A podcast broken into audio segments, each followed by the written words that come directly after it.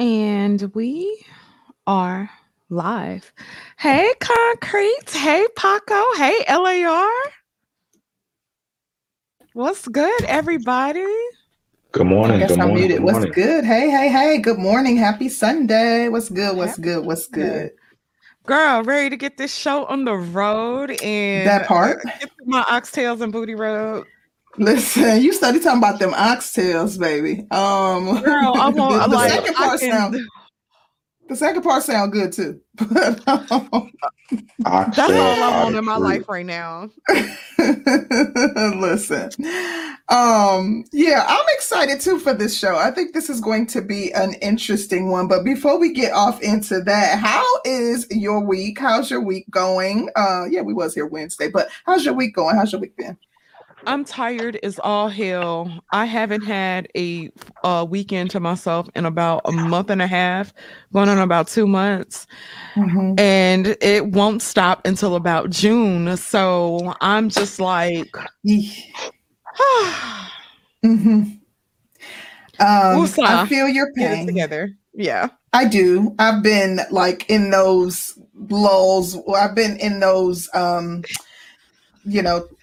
had those times where I didn't have, where I went months without having a weekend to myself, but I'm in a lull right now. That's what I was trying to say, where I do have several weekends to myself and I'm enjoying it. I have to say, I must say, it feels kind of good to be able to, do what I want, at least with one day on my weekend. So I'm enjoying that, but I'm sending prayers up for you, sis. Yes, girl. Curtlin had me out on the farm yesterday, honey, and something told me I shouldn't have went, but I have to be like, where you going? What you doing? Let me get in your pot. What's good? So I ended up going to the farm with him yesterday, and it was all men. And I'm sitting there like, oh. So you was hanging with the boys yesterday. Baby, it was about 20 of them, and they out there shooting and fishing and talking shit. And I now don't get me wrong, I love them. That's my fam, girl. But I was just like, Curtlin, why the hell you ain't tell me no women was gonna be here? Baby, I would have been in the car the whole time on my phone. Girl, I had my iPad and I sat there playing Monopoly, reading, listening to audiobooks, and that was the day. But I had a good time. Now, I got there, got to sit a chance and hear the stuff that Curtlin won't tell me about, and it was good. It was a good time. So that was cool. I think it's cute to go ahead and join into your husband or your partner's interests and stuff, and at least let them know that you're interested, because my husband has a million interests that I wouldn't typically be interested in. But baby, I ain't with sitting out on no farm while y'all fishing and shooting and stuff. Like I could be getting my nails and toes done. Send me to the spa. That's just me. But I know better now though. Listen. Yeah. But let's ask our guest too. We also have Dr. Black, who we have not seen in forever. Welcome back, Dr. Black. I am happy to see you, brother. Good morning. Good morning. How's it going? Ladies. How's it going? How has your week been? Tell the people, for those who don't know who you are, a little bit about yourself and what you got going on. If you have anything that you want to plug. Well, the week is going all right. I am Dr. Black. I am not a doctor, for those who don't know. It's just a stage name that I've had since I was in middle school, but very pro-Black. And I've been working on my relationship book. It's getting to publishing stage soon. It's still in editing. And I'm here because you ladies discovered me. My wife and Sister George served together. We were all in the Navy at one point, and I'm honored to be on your highly successful show, talk about relationship issues, because I feel like I have something to offer to the conversation that is not very popular in this section of the relationship conversation. And so what's going on with me? Real estate, still real estate's going on. I'm trying to build my portfolio in a different way. I'm trying to get to these apartments, you know. Anybody who wants to know, a lot of people do real estate and get single family homes, individual single family homes. I'm a multifamily guy. I believe in getting apartments or multifamilies, duplexes, fourplexes, because simple math, you know, single family, one income, multifamily, multiple incomes, that gives you more room for profit. So that's what I'm on right now. I'm working with some investors to take it to the next level, because I'm trying to retire this year. I'm trying not to work for nobody else but myself next year, and that's heading in that direction. Wow. Love to hear it. Like, that sounds dope. I wish that this was the year that I was planning to retire. That sounds dope. And you have a lot going on. And I forgot that you were working on your book. So I am certain that you have a lot that you will be able to add to the conversation. And we certainly look forward to it. And I know, LAR, that you were here, but I want to go ahead and skip you just for a second. And we're coming back to you, brother. I want to go ahead and get Angie's World in. What and is up, everybody? Her. Yeah, go ahead. And introduce yourself. What's up, bros? And then go ahead and introduce yourself and let us know what you have going on. What up, everybody? My name is Angie, aka Angie's World. I have my own podcast. It's called Angie's World Podcast. I've been knowing C for like 2 years. She's been on my podcast. I've been on hers. I've been on this podcast as well, and I enjoyed myself. Mm-hmm. So salute to you ladies doing your thing. If anybody wants to know a little bit more about my podcast, you can follow me at youtube.com/Angie's World. I'm on Apple and Spotify. I interview some dope people that I think that, you know, that have a story, that have substance. We, you know, I have the Ladies VIP show. I have the regular podcast where I interview people. The latest episode I did was with My Son. If y'all know, he's an activist. He's a rapper. He's super dope. That was episode 33. And I keep saying, but yeah, no, check it out, y'all. It's called Angie's World Podcast. You can follow me at youtube.com/Angie's World. And I appreciate C for even thinking of me, and Sister George for having me on this panel. I'm so excited to tap in with you ladies again. I have missed you both. Your supporters are super dope. Your audience, your show. I'm so proud of what you ladies have going on. You guys are consistent. You work hard. Every Sunday, you guys are broadcasting, bringing it to the people. And I'm just so happy to be here. And I'm happy to meet the other gentlemen on the panel. And shout out to everybody that's watching. And yeah, so check me out. My name is Angie, aka Angie's World. That's it. Yes. Thank you, Angie, baby. We don't get many compliments, so we absolutely relish in those. So thank you. We definitely appreciate you. Yes. We appreciate you, sis. And yeah, you guys definitely check her out. I am so excited to check out the interview with My Son. I have to check that out because, first of all, she is doing some dope things with her podcast. She has a very diverse set of people that, you know, she talks through to, and, you know, people that come through and that she interviews. So people from all walks of life. I'm certain that there are some interviews over there that you will find interesting. So definitely check her out. And her podcast is growing. And like I said, she's doing some dope things. So definitely check her out. And we will drop the links throughout today's show. So thank you for being so kind as to accept the offer to come back. We definitely appreciate that. Of course, I love y'all. Y'all family now. Yeah. And then we have none other than the esteemed LAR movement. LAR, what's been up? Tell us, how are you doing first off? And then tell us about what you have going on and if you have anything up and coming. I know you're a author and I think you have multiple books. And I don't know if you have anything in the works, but I think most of the people in the space are familiar with you. But in case they aren't, why don't you tell us a little bit about yourself? Yeah, man, I'm just working hard, contemplating being a street fighter, a personal chef, and a gigolo to keep up with inflation right now. Ow. So that's pretty much the gist of it, because, you know, times is hard, YouTube ain't paying. So, LAR, you say you got the boyfriend package? No, I'm the kick-out special, you know what I'm saying? Just kick me out at the end of the night. You know, that's my package right there. Huh? You're not getting a boyfriend experience. You're getting a $200 on a nightstand and let's go. You know, BFE. No. I need clients. I gotta go. I got places to go and people to do. You ain't taking the $200 back like Joe the Lover Man, are you? That's probably before y'all time. Who is Joe the Lover Man? What you know about that, Danny? Nothing. That's why I'm asking. Oh, you don't know. Oh, okay. It's blaxploitation, child. Blaxploitation. Oh my gosh. Mm-hmm.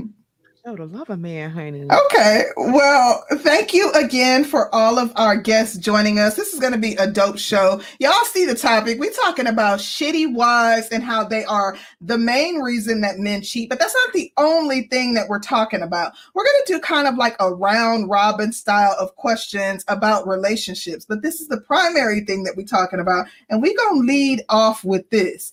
Again, shitty wives and them being the main reason men cheat. So I have something very quickly that I want to play, and then I'm going to get the take on from the panel, as well as me and Danny are also going to chime in and give our take on the questions that we throw out there too. So bear with me for just a moment. I'm sorry. Okay, here it is. Let me play this really quick. Y'all probably have seen this floating around, and we decided that it would be perfect for, what we want to do with this panel. So 1 second. I just did a video about a month ago talking about men cheating. And in the video, I said something to the effect of, yeah, he cheated, but why did he cheat? And a lot of y'all got triggered. Y'all got mad. And my point is, a lot of you guys are shitty wives. I'm sorry, you are. You don't cook for your man. You belittle him, you nag on him all the time, you don't treat him like a man, and then you don't have sex with him. And when he goes looking outside of the relationship, because at the end of the day, he doesn't want to get divorced, you...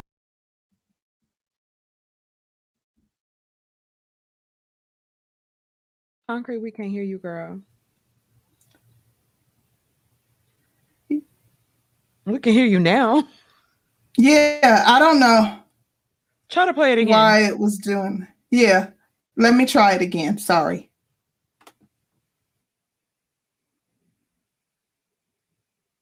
I did a video about a month ago talking about men cheating. And in the video, I said something to the effect of, yeah, he cheated, but why did he cheat? And a lot of y'all got triggered. Y'all got mad. And my point is, a lot of you guys are shitty wives. I'm sorry, you are. You don't cook for your man. You belittle him. You nag on him all the time. You don't treat him like a man. And then you don't have sex with him. And when he goes looking outside of the relationship, because at the end of the day, he doesn't want to get divorced, you put all the blame on him and don't take any accountability for your part to play in it. Now, I'm not saying it's okay for men to cheat and that they should cheat, but as women, I think we can have a little understanding for the other side, where they're coming from. But you know what? Do it your way. Don't sleep with your husband, belittle him, talk bad about him on the internet, talk about how men ain't shit. And you know what? If that works for you, go do it. Don't take any accountability. Just get divorced with every single problem. That's fine. Go do you. Have fun. Be happy.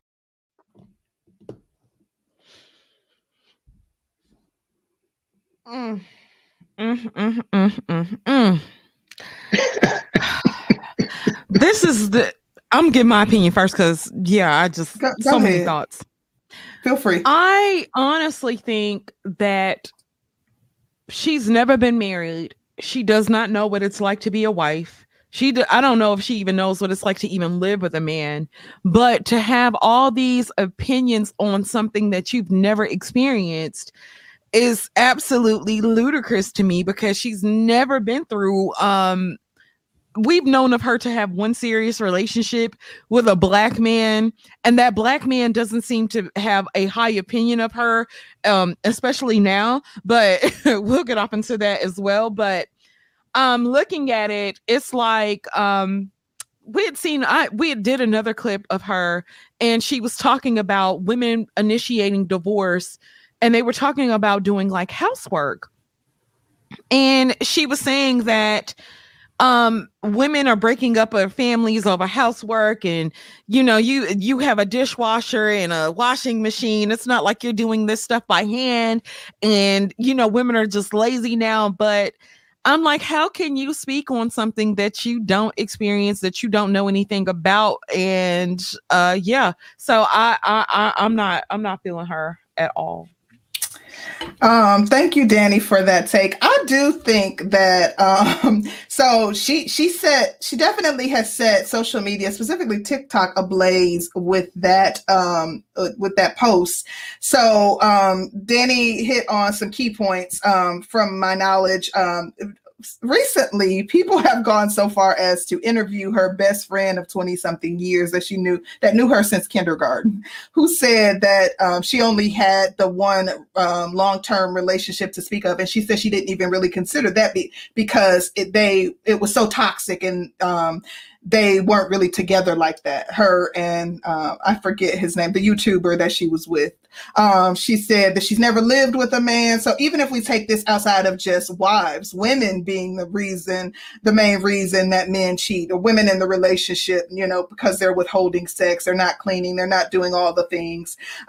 And we take it to just a relationship, discussions about just relationships. It doesn't seem from those who know her that, she even has had any significant relationship experience to speak of and to pull from in order to, draw experience from, and actually relative experience from, regarding the points that she's making. So I completely don't think that there's any merit to what she's saying. I don't think that, women being shitty girlfriends, shitty wives, being bad partners are the reason that men cheat. I think that you as a person are in full control and have full autonomy over your body and the decisions that you make.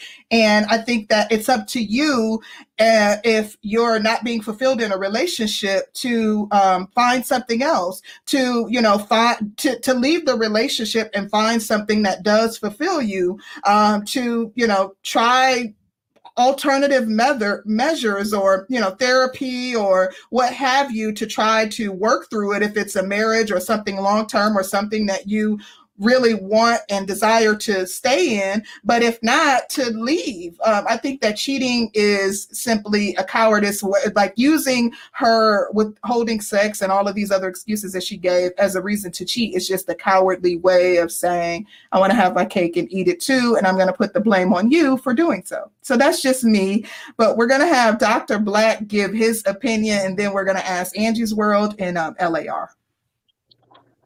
Thank you. Go ahead, Dr. Black. I forgot in my introduction to say that I'm the Black male feminist. I believe in gender equality, which is the essence of feminism.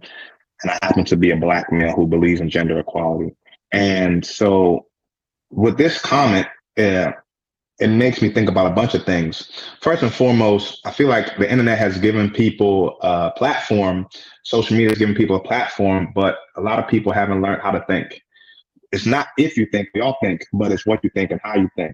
And if you think that there is a singular reason why men cheat, you already failed. There's no one reason for anything. You can't decide for a group a reason for what the group does, because the group has different reasons. We always say that different groups have diversity. So there's no one reason that women or men or anyone cheats. Each individual has a reason, and that each also goes for each relationship that they have.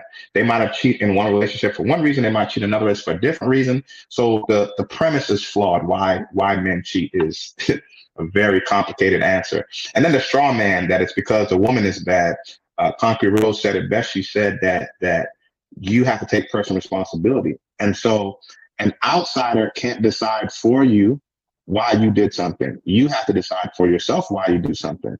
You can take an outsider's suggestions. You can say, well, that outsider gave me a better reason than I originally had. But at the end of the day, you have to make a decision. And so on my TikTok, I constantly talk about personal responsibility, because to me, in a dating game, like we can't fix marriage. Marriage is a contract, and to fix marriage would mean that we have figured out how to prevent the contracts from being broken. I have no clue on how we're going to stop people from taking choices. I mean, human history is all about preventing people from taking choices, but now we come to a time, we're in a time where people have a lot of choices. And if you give people choices, they will take them, which includes getting divorced. The reason why people didn't get divorced in the past, the reason why countries outside of the Western nations who have very low divorce rates, those countries automatically correlate with the woman's inability to choose divorce. If you give a human a choice, that some of those humans will take that choice, which includes divorce. So how do we stop people from getting divorced? My only solution is to have better dating, which is the essence of my book. How to date better, how to date modern, how to date in an understanding of the people we're dealing with today. Not our parents, not our grandparents, not our great-grandparents, but the human beings alive today. How do we help them understand how to make a team and then give that team the best chance to last? And my idea is, first of all, recognizing that we are a team, recognizing that a woman is autonomous, worth respect, essence of feminism, hence feminism, right? So I think that that is clearly pandering and just a bunch of nonsense to get quick bait. And it works, right? We're talking about someone who doesn't know anything about being in relationships, isn't married, is just throwing out random comments, and it makes no sense. But it's a horribly weak straw man. You know, men cheat because women are bad. What about the millions and millions, if not billions of women who are following the playbook, who are conservative, doing what their men tell them to do, and their men are still cheating? Again, if we go to other countries, let's talk about one of my favorite countries that I've been to, Saudi Arabia. The men over there have multiple wives, and they have external relationship that they don't have to register in any way. And the wives who are married to those men don't get to say anything. So are we going to argue that even when the men have all the power that they don't cheat? Who's been to the Gulf? How many of us have been to bars and clubs in Bahrain, in Dubai, in Qatar, and seen married men in the Muslim relationship, in the Muslim culture, who have wives at home out picking up prostitutes or other women? They are literally, by every definition, cheating, even though their wives are at home doing everything they say, because by law those wives have to. So, you know, the ignorance of the comment, the ignorance of the commentary, the ignorance of the whole concept is utter nonsense. It's really not worth talking about if we want to have a serious conversation. If there are people Dr. out Black. There. Huh? Yeah, we gotta get to the other panel. I apologize. It's just so dumb. I apologize. Y'all go ahead. I'm sorry. I can go on. I apologize. Go ahead. I got you. Thank you, Dr. Black. Angie's World, what are your thoughts on it? Oh, what's up? I'm not familiar with the girl who made that, you know, announcement to all women. I don't really know her. I don't know her story. I don't know the background. So I'm just going to give my opinion based on that, you know, 30-second clip that I heard about her. I think that some things that she said, she had a point. But I think with women, there's like a thin line between caping for men or being a pick-me-sha. Yes. And actually, you know, stating the facts. So like I said, I don't know about her and her relationship, so I'm not going to speak on that. But I feel like, and also I'm not a relationship expert either. I don't claim to be. I'm just saying my opinion of what it is. I think that when it comes to relationships, I've learned this also from a relationship coach, because I'm blessed to, you know, be friends with a lot of coaches, relationship coaches. You know, C knows she got the same, you know, people that you know, we're cool with. But, you know, when it comes down to the relationship, I think that's important for the man and the woman to both submit to the greater good, which is the relationship. Now, calling your man stupid and, you know, not empowering him and uplifting him is wrong as a woman, as it's wrong for a man to do that to us as well. So I think it's, you know, both people need to be putting in 100%. I don't know if she said, I heard something about, and again, correct me if I'm wrong, something about you're not cooking and cleaning, so that's why your man is going to cheat. Now, I don't believe in that as well. I believe that we're a team. If we're both working full time. Now, if I'm not working and my full-time job is to iron the curtains and mop the floor, and I'm sitting on the couch eating bonbons all day, then I could understand why that's an issue.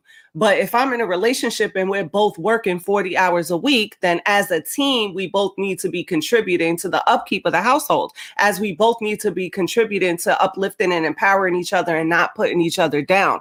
So when it comes down to, she sounded a little bit like a pick-me-sha to me, you know what I'm saying? And like she was caping the men.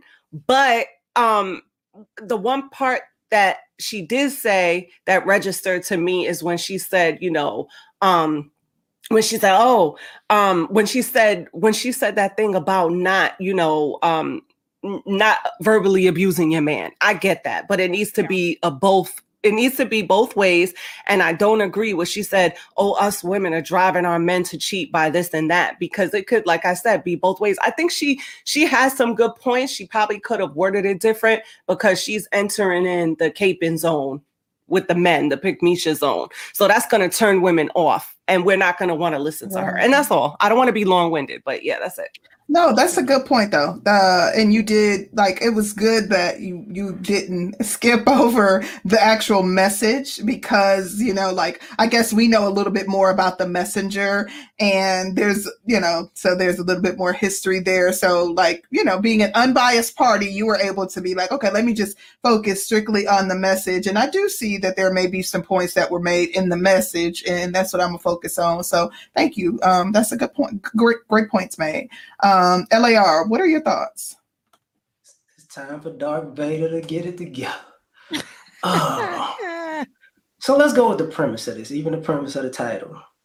I think a part of society doesn't want to deal with the idea, the thought that maybe, just maybe, a lot of women nowadays aren't woman enough for the type of man that they want to provide and protect for them. So what keeps happening is, when people say, yeah, you're not that good, people go, no, I'm great. And it's like, no, you're not. You gave yourself an A on this test, but you got a negative F. Oh. So we normally take the perspective that the men aren't man enough for the women, but you really don't talk to the men and go, what is she not doing? And he roll out that big laundry list and like, man, she ain't, you know what? I don't even know why I'm here now. I listened to a comedian say this and it was funny. I wanted to make a video about this. The guy said, he was in a relationship. How long? Like 9 months. And he's like, and it's over. He's like, yeah, I regret that I didn't cheat. I was too good. I regret that I didn't cheat because I was too good. So sometimes we don't think of men's perspectives. I mean, I get y'all, what she's saying, I get the marriage thing because most people ain't getting married. But I don't think that people take into consideration how bad girlfriends have been, how bad wives have been for a very long time, because we give them too much grace. Too much grace in what aspect? Oh, I gotta say something. Wait, I gotta, please, let me just. Uh-oh. Where did we get the concept of, why are we saying that wives aren't, because you just said, well, we start with the premise. Why is the premise that wives aren't great? Are we saying that suggests that there's other people that are great and there's only other people are men? So are we saying that the men are great in a relationship, but the women aren't? Are we saying that you great. Said long list? You said great. You said women aren't, the wives aren't great. The girlfriends aren't great. You said the brother had a long list of things that was wrong with his relationship. Hypothetically, would his partner have a long list of things that would be wrong with him? Like, I'm saying, if we're going to have a conversation, we got to look at both sides, critical thinking. And I think it's a waste of time if we just pick one side and pick on that one side. If we say that it's all men or all women, if a nuanced, intelligent conversation is going to include both sides. Do you think that then a lot of men aren't good too? That's the point and the problem. We've been on a lot of men ain't good to the point that some of these not good men have been better than the women they've been with. Damn. So that's he ain't shit, but he's still better than the woman. He's still better than a woman. Yeah. And what measuring stick are we using to state that? Like what metrics are we using? Because good, first of all, we know good and bad is subjective. But I think that we can all agree, like we could sit up here and throw out some character traits and we can all probably agree that, okay, those are character traits that we would all deem good. I think we can all agree on some common character traits, but like what metric are we using to say that men have surpassed women in being good and women are no longer be deemed good, but the men are good, and how you figure? I got the metrics that women are being good. I love somebody to give me the metrics for the men. Okay, I'm gonna start with this. The stereotype is, in premise, women good, men bad. So you never actually add up the actual actions. So you got one person working from a positive and one person working from a negative. So when you think about the sacrifices people make, you think about the things that people do, you overly inflate what ladies would do or women would do or mothers would do, and you keep cutting down the things men do. But what I'm saying is, over time, they probably do more, because men are, oh, you're not doing enough. You did this, but that ain't enough. You did that, but it ain't enough. You did this, but it ain't enough. But then when you flip it to the ladies, I did this, and I am the table even as a parent. I was here. I was there. I spoke. And it's like, yo, we're starting to lay down, in a sense, and it's unnecessary sometimes, but we're starting to make a competition of tangible things versus intangible things. When guys do tangible things, they don't count. When women do intangible things, they do. Good point, LAR. I did have a question. Okay, we talked about tangibles and intangibles, and we talked about, there was a story that I heard like a long time ago, and it was, I guess it's like a fable type of deal, but it was like, there was a man and woman, they were married. The man cheated on the woman, and supposedly God sent the woman to hell. It was like supposedly from Islam, and I know I'm messing it up, but the gist of the story was that somebody asked like why there were so many women in hell, and it was that a woman will diminish a man because of one action and will say that he cheated on me, but that will negate the fact that he took care of the house, he helped with the children, he provided for, he cut the grass, he did everything he was supposed to do, but he cheated. And so that was very diminishing, and we'll kind of throw the baby out with the bathwater to a certain degree, because if a man cheats, we'll say, well, he ain't shit, he ain't never did anything, he ain't da-da-da-da-da. And I was wondering also, when it comes down to boundary setting, are men not setting enough boundaries, and this is specifically to LAR, are men not setting enough boundaries when they say that they're better than some of the women that they were dealing with? Because when it comes down to women and a woman talking shit about men, the first thing I go to with a woman, well, if he's not doing anything and you this fly chick, you a bad bitch, you yada, yada, yada, how come you're not able to set boundaries when it comes down to men? Why are these men running over you, and what's going on in that process? And so when they say niggas ain't shit, I'm trying to figure out what boundaries did you set as a woman. So, and it's the same thing with the man. What type of boundaries are men setting with women to deal with a woman for 9 months and she wasn't shit? Nah, if you're dealing with somebody that ain't shit from the beginning, that's you. That's on you. I would say in this sense, most people, as you become an adult, you set up boundaries, but don't negate the fact that there are people who break boundaries because that's what they do. So even if you set up a boundary, somebody will try to break it. That's the same thing when you flip it around with, a lady can set up a boundary, and I'm not having this in my life, but she get with somebody and he's going to try to break that. That had nothing to do with her boundaries. That had something to do with his character. So what I'm saying, the same thing applies to the ladies. Guys set up boundaries, but women get rebellious and break them. So now, then when they go back to the man? If you break them? And if a woman breaks your boundaries and you don't check said woman, wouldn't that fall back on the man? Because my messaging to women, if you set a boundary and a person keeps violating you, then you are also complicit in your own victimization. Yeah, women don't want to hear that shit at all, but... Yeah, if you don't X them out after that, that's on you. That's okay. What I'm like. I was just saying, there comes a point where we don't give enough. Like, we like to act like a person who's being rebellious isn't the cause of problems because they're being rebellious.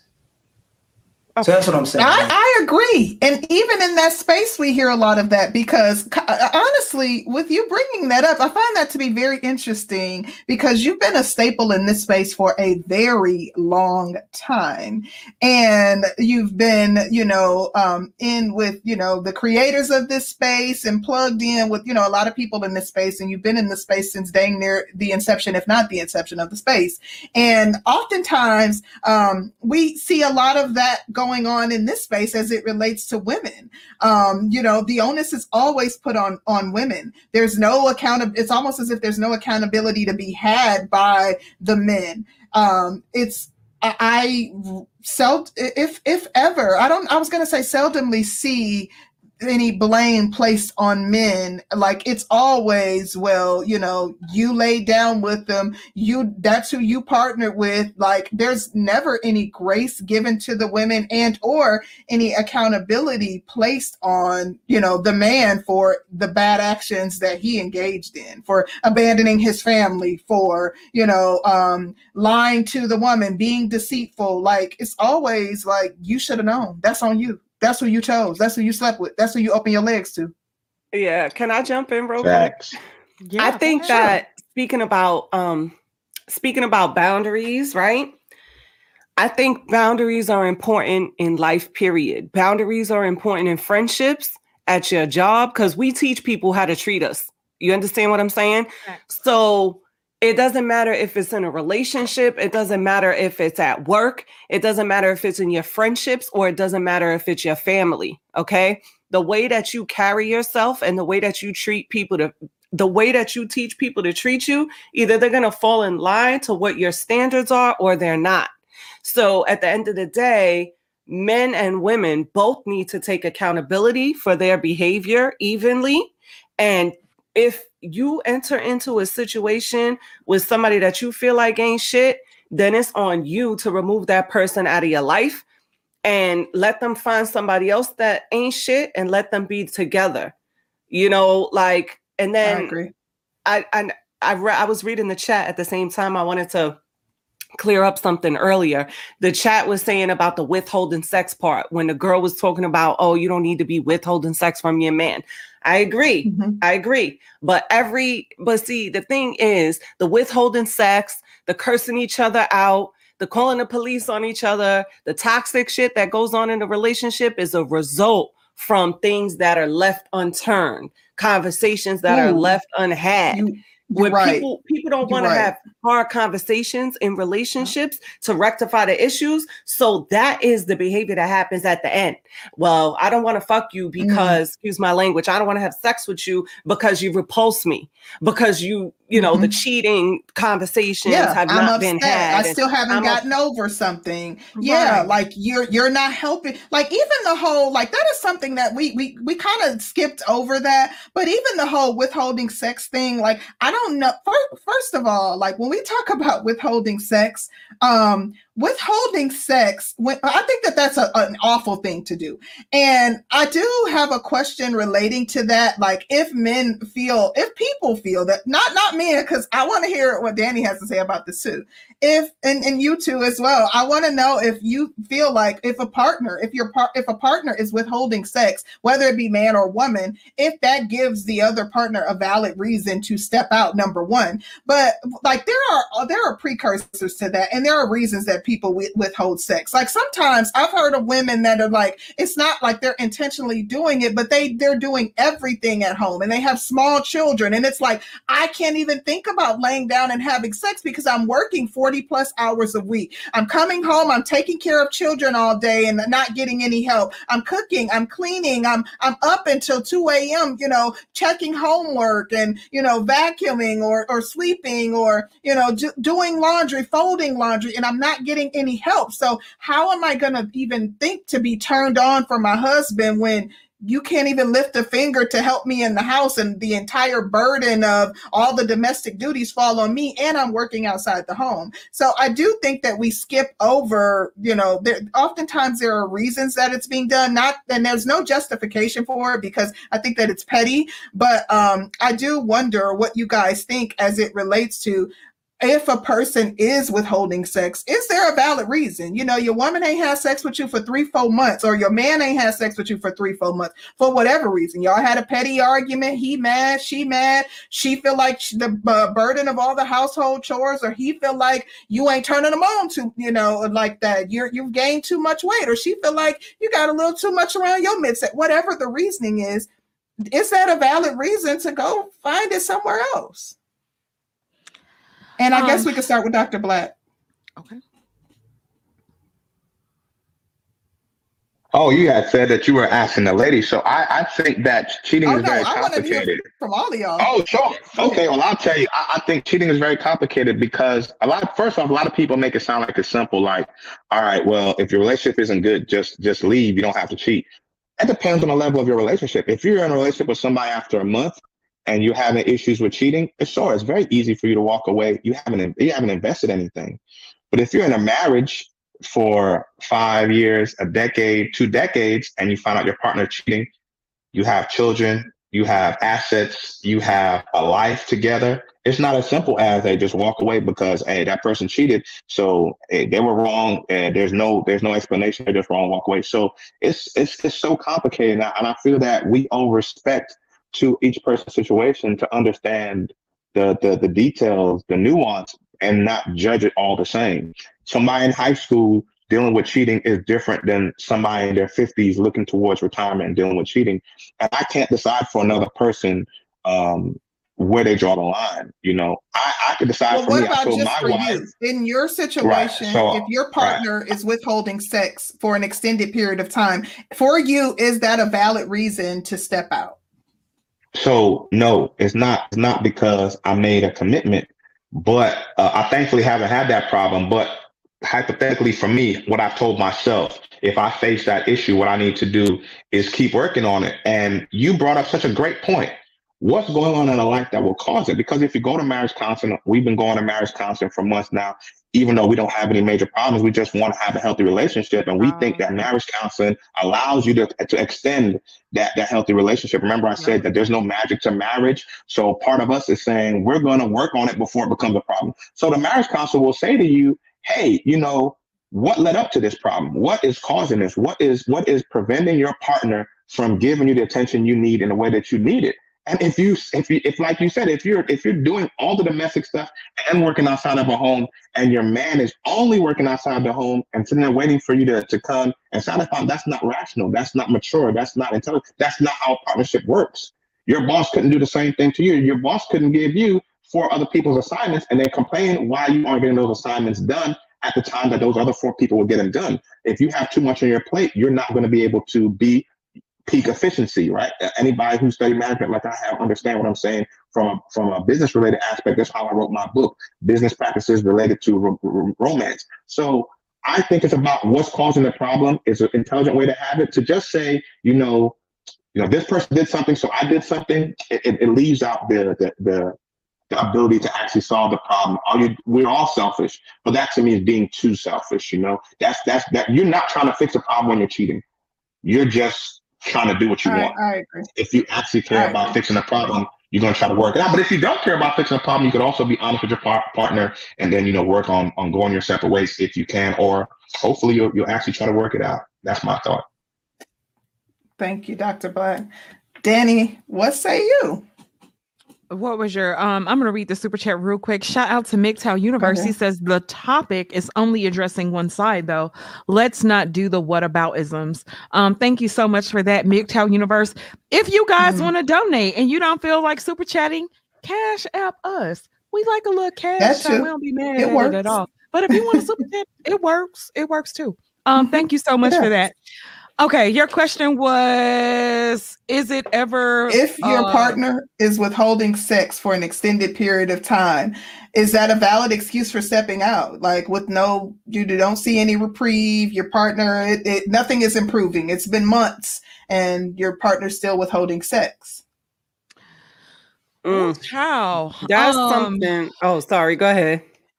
Yeah, I don't know about no withholding sex for no months. Like, what we doing? And one of the benefits of having a husband or somebody in house is sex. Sex is one of the benefits. You know, we kind of want to shy away from it. Like, it is not supposed to have a few months. What we doing? Yeah, that's a valid excuse. Yes, it's definitely because to me, there's got to be a problem with the communication. If I'm not able to come to you and we get our issue resolved, or we're not able to have a healthy discourse about it, counseling isn't able to fix it or whatever, I'm not going no months without. Like, why? No, that's not a valid reason. Yeah, to me it is a valid reason. It's definitely a valid reason. Now, am I saying I'm gonna do it? No, I probably wouldn't. But if I was withholding sex from my husband for months on end, and he's having to get it how he lives, yeah, I expect to be cheated on. Oh, like, you ain't gonna hold that against him. He if I'm like, I got a headache, I'm on my period, my stomach hurt, hurt. I'm tired. Yeah. There's moose in the backyard. What the hell? No. If I'm withholding it for months, I expect to be cheated on. I think it should be an expectation.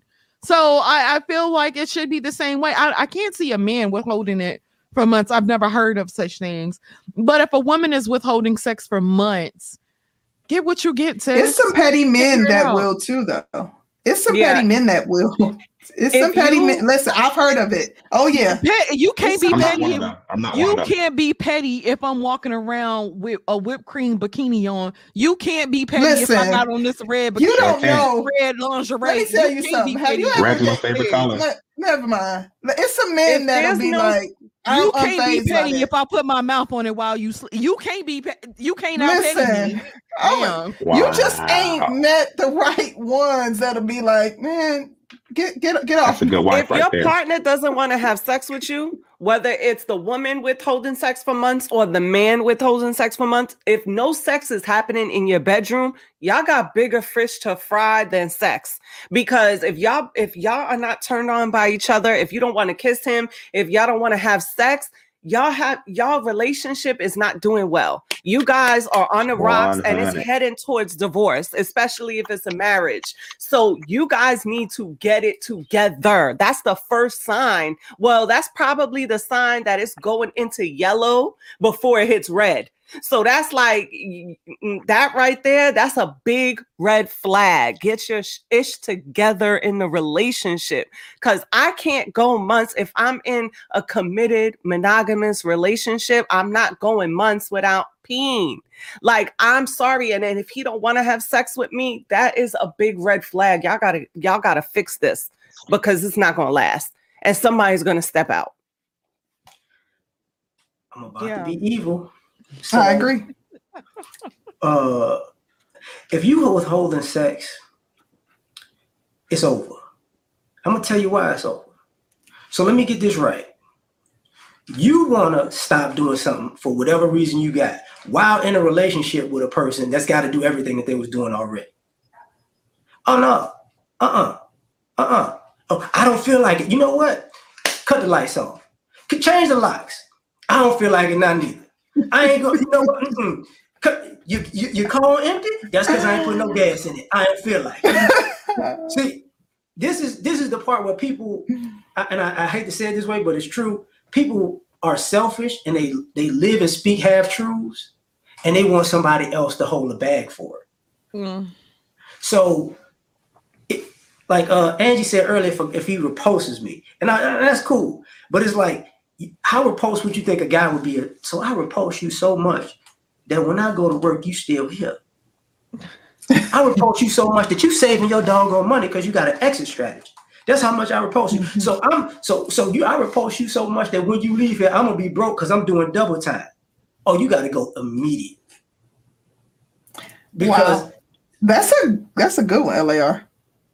I didn't say for me. I'm saying if your man, if y'all are in that much of a discord with each other, if there's that much strife within the home, that whatever y'all fighting about, you repulse him or he repulses you, and you don't even want to open your legs to him, or he doesn't want to even give you sex, y'all are in trouble. I get that. I'm just saying, like, that relationship is in trouble.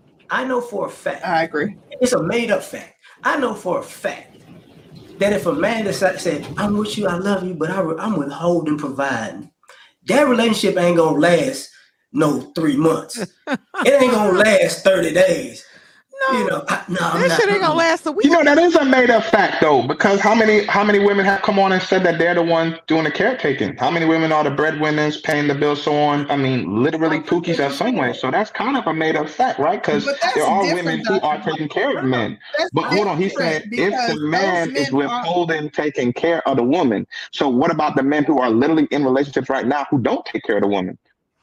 I thank you for that. I think that's a bit different because those men are just bums and they're not working. Like if we're talking about in a situation and or in a situation where you enter into a relationship where the man is doing what he's supposed to and he's a responsible man and something changes. And because that's what we're talking about. Clearly in the example that I gave, your wife or husband was fulfilling their duties at one point in time and something changes. Like these pookies and Ray Rays and these guys, these bums, I ain't even going to say pookies and Ray Rays because it's some street dudes who take care of their women, but these bums typically they're coming in the door being bums. You know what you're getting into when you meet them. They're a bum from the gate and you accept it and you basically want, like, I want a son that I can lay down with at night and so that's what you get. So you're right. So to the point of the people who have changed, that's a huge problem. Like I knew someone who, when I was in the military, like their literal husband just got out, didn't tell him, and that person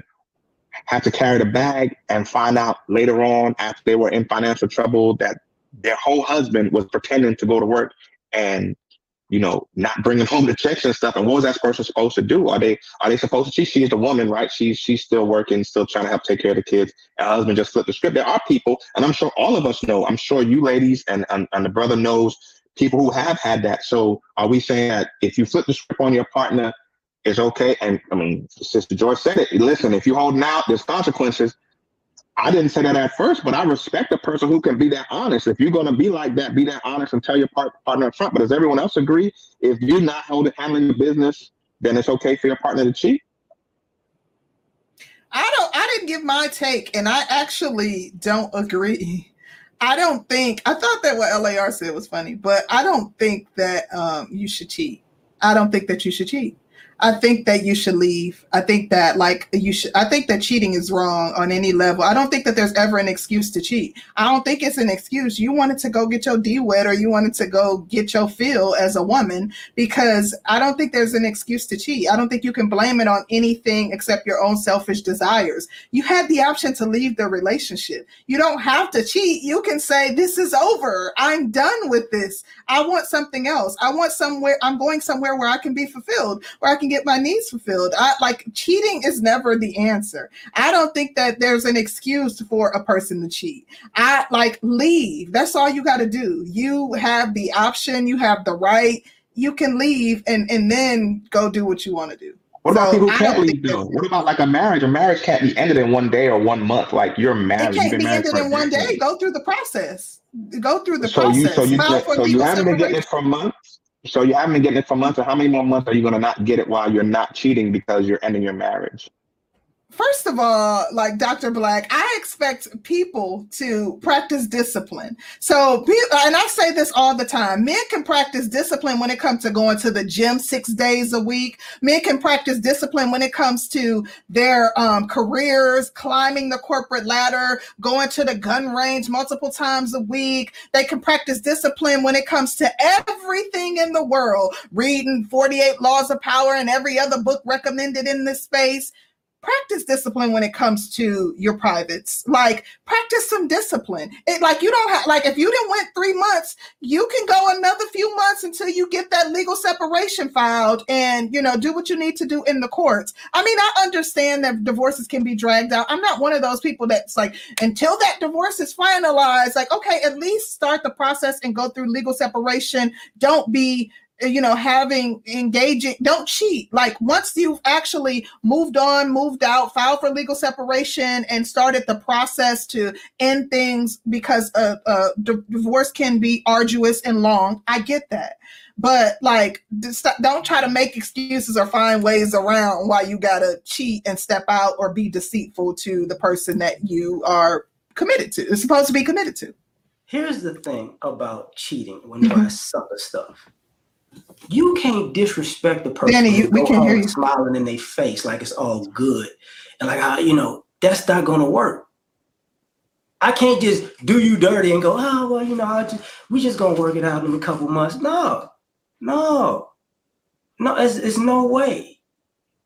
Because and I've seen a lot of people cheat. The ideology of I could do you dirty and we'll work it out, that could get you shot. Because people only do that with people they think they love. Oh, you love me so much, you forgive me. You wouldn't do that to a person that you don't know, a person who has a reputation for if you violate, I demonstrate. You wait till somebody's in love with you, go, oh, I know I did you dirty, but let's go to bed and talk it up. No, it's not a good idea. It's an arrogant way of thinking. You know, and those are the same people who become victims. Like, it wasn't that bad. Actually, maybe the cheating wasn't that bad, but why are you sitting in there? Why you want to go out with them? Why you want to go trying to crack jokes and smile in their face? Why you want to try to cuddle with that person at night? Why are you trying to do me this favor? That does not work in any other form of disrespect on the planet. I think people need to take accountability for their relationships. When the cheating finally does happen, there's a lot of warning signs and there's a lot of ways to even work at the relationship to stop it before the cheating even starts. Because a lot of times, you know, from what I've heard from men, there's always reasons behind them cheating. It's never a reason that they cheat because they're 100% fulfilled in their relationship. It's always lacking something which causes them to cheat and vice versa. So, and like C was saying, you know, before you just jump into a divorce, I want to make sure that no stone is left unturned. I want to make sure that counseling has already been on the table. I want to make sure we've already fought for the relationship for X amount of time. Maybe y'all need a separation. Maybe y'all need a break. So I don't think people should wait until you in the danger zone and the relationship is hanging on by a thread and he's having a year affair with a mistress that is now, you know, he's so deep into that she could possibly be pregnant and all this other kind of stuff is happening. Now, all of a sudden, we want to press the emergency brakes and do CPR in the relationship. I think that people need to have open communication in their relationship, check the temperature of their relationship every few weeks, every few months, check in with that person. Are you happy? Are you content? What can I do better? The same way that once a week you sit down with yourself, like once a week, I sit down with myself and I hold myself accountable. I say, Angie, what did I do this week that I shouldn't have done? What could I do better in the week moving forward? I tap in with myself. I check the temperature on what I'm lacking. Did you eat too much this week? Could you exercise more next week? What can you do every day to make yourself a better person? You need to do that in your relationship because you're now dealing with somebody else. So by the time it gets to the point where it's full-fledged cheating and mistresses and you out of the house, y'all need to figure out what's going on in your relationship before it even gets there. So that's my take. One last question on this topic. What if it's not emotional cheating? What if he hired a hooker or something because you weren't giving it up? Do y'all think that's still like cause for divorce from the perspective of a woman, or a woman had a non-emotional affair, like she just got to hit Chippendales? Yeah, that's a good one. If you get to jump off the porch, I get to lock the door. Not lock. He hired a prostitute.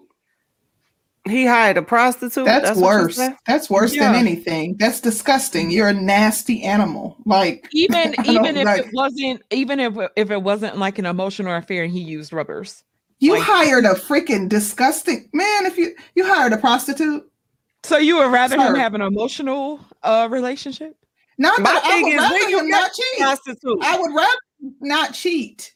The thing is, you hired a prostitute. Like you, how did you know how to find one? You went to the strip club. Where'd you go? You went to the strip club. Let's say you went to the strip club one night and was Instagram. Like, they're everywhere. They're not hard to find. Instagram.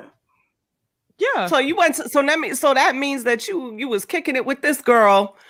You went to Instagram to find a prostitute. All right. So that means that you were kicking it with her prior to you even going over there and smashing.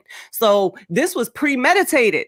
So this is, again, something that it's we could have avoided. But it's not, you ain't got to kick it. That's the whole point. You pay and you leave. There's no... Right, but what I'm saying is for you to solicit a prostitute. Yes. Right. If you was to soliciting a prostitute to have sex with you, there's something in our relationship that is not, you're not being satisfied. We should have been discussed this. Now it's here. And now we over here. Now I'm betrayed. I'm hurt. I feel like I don't want to. Now it's hard. Like, people just be waiting to the last minute to do shit and then wonder why the relationship don't last and the person feels betrayed and they feel like they can't trust you no more. And the guy cheated and now he's begging for forgiveness. Now y'all got to go to therapy for a year and a half to get over this. No, see, this is the problem. Hold up. This is the problem right here. You put two people together and one person is doing something intentionally that's out of pocket, and then another person does something intentionally that's out of pocket. And we need to work together. No, how about this? Go be happy doing you. Because if you fought to not participate in a relationship, go somewhere else. And a lot of times, and I'm gonna back up and say it this way. And for ladies, sometimes you ladies volunteer to do stuff that you wind up hating later. And y'all think the guys in your life are, oh, he don't help me. No, you kept saying, I got it. And it was a cumulative thing. And now you got all of this stuff that you said you got. And he like, this is not my problem. This is not my fault. Tried to help you plenty of times. You got it. You overwhelmed because you put yourself there. So when this happens in these relationships, it's like, and I hate to be this cold to say it, sometimes guys don't care how you feel because you put yourself in a situation that got you where you at. He can't help you if you ain't helping yourself. I think that's cool if you if that's some girl you dating or something, but you can't. Your boss don't do that. Your supervisor don't do that.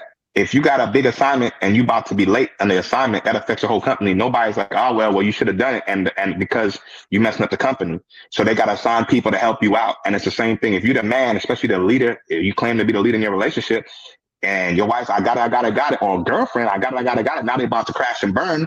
The idea that you don't care makes no sense because it's your team. You can't let your team crash and burn. You got to step in there and keep stepping in there until you get it done because you guys have a joint, a unified goal. Yes, some people are trying to do too much and they bite off too much, but then that's what the team's for. That's what the family's for. You as a child or you as a person, your parents going to come to help you out. They're not going to be like, hey, should have figured it out. I mean, some parents might be, but in general, I feel like we should definitely be looking out for the team. But back to the cheating point, no one's mentioned this. What about health reasons? Men get ED as young as 35. So we're going to not forgive. We're not going to work it out. We're just going to, so he can't get it up and you just not going to get none. That's good not going to get fixed, right? So what you're going to do, you can't get nothing. And there's women, with medical reasons. I'm not familiar with all of them. I have some medical professionals in my life. I've heard of a few, but that's really, I just focus on the one for men. But what happens when your partner can't give you sex? You supposed to get divorced over that? Y'all kids is good. Wait a minute, but does your mouth still works, right? What do you do? That's cool, but hey, I can't speak to nobody else. But oral sex ain't enough for me. Listen. So that's a great moment, but that's not gonna do it. I can't be straight oral sex for a year or nothing. Like, that's not gonna do it. So point is, what do we do when? I mean, this is, to me, it's a real complicated thing, and we've been asking this for generations. Thank goodness we're talking about it today. I don't think it's as simple as, all due respect, Concrete Rose. Like, you can't. Like, people have been talking about real legitimate reasons. So the question is, I feel like the brother already said, you know, let people know where you draw the line. Somebody in the chat said, I'm giving you the brutal honesty from the get-go, what it's going to be. I feel like that's the real own solution you can have. Being honest with each other from the get-go, because I don't think it's the same for everybody. I don't think it's an answer for men and women. I think there's an answer for each couple. Here's the thing that we don't want to talk about with teams and teamwork. You don't keep people who sorry. You get rid of them and you replace them. No team, no business keeps sorry people if they tearing down the team. You got to go. That work. That's the same in relationships. I'm not going to love you through being sorry. Forget all that. You got to go. The draft is coming up next year, and your spot is about to get filled. That's 100% true. That's 100% true. But we talking about people who've been in a relationship already. If you figuring out they sorry 2 years in, that's a reflection. You're a coach. You don't have your team. Mm. You can't figure out that your starting five is bad 2 years in. You get fired before that. So you're partly responsible for if your team is sorry, right? You're not partly. You are responsible. Ooh. You can't be in it 2 years in talking about something. My wife is sorry. What was you doing all them 2 years? No. You are supposed to take your life up years before. It's your job. I do want to say you're the supervisor. It's your job. You got to train your employees. Like, that's your literal job. Go ahead. I'm sorry. I'm going to keep it quick and say this. The problem, even I get that analogy. Here's the one issue with that. Sometimes when people get a new contract, they get lazy. Mm. And you got it. 100% true. We see it all the time. 100% true. But I don't think I agree with you on that. I just don't think you have to get rid of him to own a solution. Sometimes you do. Obviously, we're talking about Ben Simmons. He should play another NBA game. But I don't think everyone's like that. Look at how many chances. You gotta love I'm just cheating. You can. I love everybody. But see, you missing my point. I'm agreeing with you. You missing where I'm agreeing with you. I'm just saying we have tried with Ben Simmons for years. At some point, you gotta let it go. No, he's been trying to trick people. Look at Westbrook.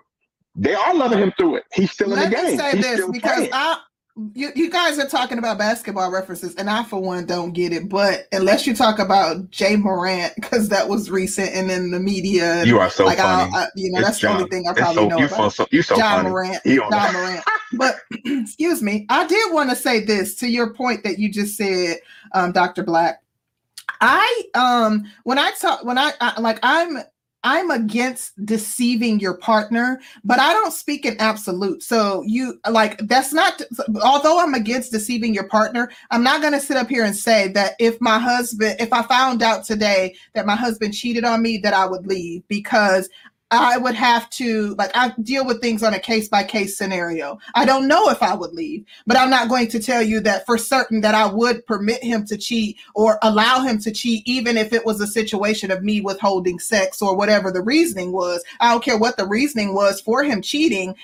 There's never a situation where I would be like, I understand and it's okay that he cheated. I would have to analyze it, when that situation arises, but I don't speak absolute. So, but I do know that I'm very, I'm strictly against deceiving your partner. And I'm a very understanding woman. My husband does not really subscribe to monogamy. He's only with me and he's married. He only has one wife, but my husband grew up as a Muslim. So he does ascribe to monogamy and I'm okay with that. Under the right circumstances, that could work for me. And because I'm so understanding and he could come to me and talk to me about anything, and we may try to figure out something that works for both of us. That's why I not really understanding about you deceiving me, because you could have came to me and we could have had a conversation and it's possible that we could have found a solution that worked for both of us. So I'm not going to be understanding to a fault for you, through the gate, at the beginning, and then allow you also to do things that are deceitful when you could have come to me and had a discussion with me, and we likely could have come to a conclusion that was, would have been acceptable for both of us. So that's all. But Danny did highlight something important. Go ahead. No, somebody was saying something. I'm sorry. Oh, no, I wanted to just say something to what Dr. Black, that's your name? I was trying to look at his name. Yes, ma'am, Dr. Black. Yeah. Yeah, it's Dr. Black, yes. I wanted to say something to piggyback off of what you said about the medical. There is relationships. I haven't been in a relationship yet. Maybe when I get to that particular age, or maybe, I don't know. But in my relationships that I've had in my life, we haven't had, thankfully, any medical issues that will deter us from having intercourse. But he's right. There are relationships where there could be ED, or a woman could be premenopausal or menopausal, hormones in different situations. Again, I would not want it to lack for such a long time lapse that it results in one of us cheating. We would have to figure out the same way something could be medically wrong with you, and you don't want to hesitate. Sometimes people procrastinate and go to the doctor when it's too late, and they would have said, okay, well, here's your diagnosis. If you would have went to the doctor prior, we could have saved you from this, this, and this. when that issue first starts in a relationship, if he's having chronic ED, we're going to figure out about changing his diet, about exercising. If I'm having issues and stuff, we're going to try to fix it before I'm just going to up and cheat. I feel like before it gets to the point where people up and cheat and get dick elsewhere or get, you know, a woman elsewhere, there's things that y'all got to try to exercise. You know, I think people want to just make excuses for themselves and their bad behavior and not really take a look on the fact that they didn't try to problem solve certain things. I'm going to keep saying that because relationships are work. A lot of people want to just cut the corners and skip to the, oh, well, you know, she wasn't giving me none, or he had ED and he couldn't get it up, so I had to go get it from my work husband. Like, come on, man. Thank you, Angie. And I think that that's important. And we didn't talk about the ED thing. And I'm mad that Danny took that comment down because I thought that was like something I just wanted to quickly, I thought that was very interesting what MGTOW Universe said. It was something about men, not mad and not really mad. I'm just, you know, anyways, it was something about men will still sleep with a woman if they hate her. Like men will still sleep with their wife if they hate her, but women won't. And I was like, ooh, that's interesting. And I wanted to get the panel's thoughts on that. Like if a woman like has disdain for her husband or it's kind of like, I ain't feeling you like that. Does that mean that, you know, she is withholding sex or like she's no longer interested in having sex with the man? Because I know I have my thoughts on it. And for the men, because I don't know this answer, is that true that a man like he can be over it and kind of done with her and really be on his way out? But will he still engage in sexual relations with her? Because I found that to be a very interesting question. I mean, may I go first if you guys don't mind? Sure. Because I thought about this, I looked into this. So for men, there's two parts of sex. There's the emotional connection, and then there's that physical release that is important. And you don't have to be a man to notice. You could just be a sister or a parent. Everyone knows that men have wet dreams. I actually recently learned that women can have them too. So there's something about our biology as male mammals where releasing the sperm, because we get sperm every single day. You could damn near hours throughout the day build up, and it needs to be released versus women being born with all of their eggs. Men are not. We produce them, and that needs to come out. And so we can separate the need to ejaculate apart from the need to connect with sex. We do use sex to connect, just like women do, but we also are clear, and each man has an understanding for himself about that need to ejaculate. So yes, we can absolutely have sex with our wife, even if I don't know about hate, but we don't have to be in a good space to have sex. And that comes from the biology aspect of it. And I think, I'm not a biologist, I'm not a doctor, I don't know this for a fact, but from what I studied, what I concluded is that women, because they're internal, they're receiving, you know, the penis, they're receiving insects, it's more internal and it's connected to their brain in a different way that women don't often, they can, but they don't often, you know, address or relate to the whole, I need to have an orgasm. That orgasm is part of the happiness and the environment of making a connection with their partner. Obviously, prostitutes aren't doing that, right? But then prostitutes also say they don't have orgasm and they're not getting paid to have an orgasm, so it doesn't matter. They're getting paid to make sure that he gets off. So it's different for men and women. Obviously, I can't speak for men or women. I can definitely speak for myself. It's hard for me to have sex with somebody that I have no kind of, like I couldn't have sex with somebody I hate, period. I can't touch somebody I hate, but I can absolutely get off with somebody that I'm not, you know, best friends with or nothing. You know what I'm saying? So there's a range for each man. And that's my thought on that. Men are socialized and raised. I'm sorry. You're really low. No, I'm sorry. I was just thinking. Oh, okay, my bad. Men are socialized and raised to provide, protect, and have sex with women that they don't like and hate. To the point where, why do you think that it's built into the point? What do you think alimony and child support is? Someone, I don't like this, but I still got to do it. That's like we have done plenty of things in our lives for women that we did not like, and when we did not like you because you wanted it. That's what we do. That's part of our norm. I have to agree with Dr. Black when he said that men don't have to be tied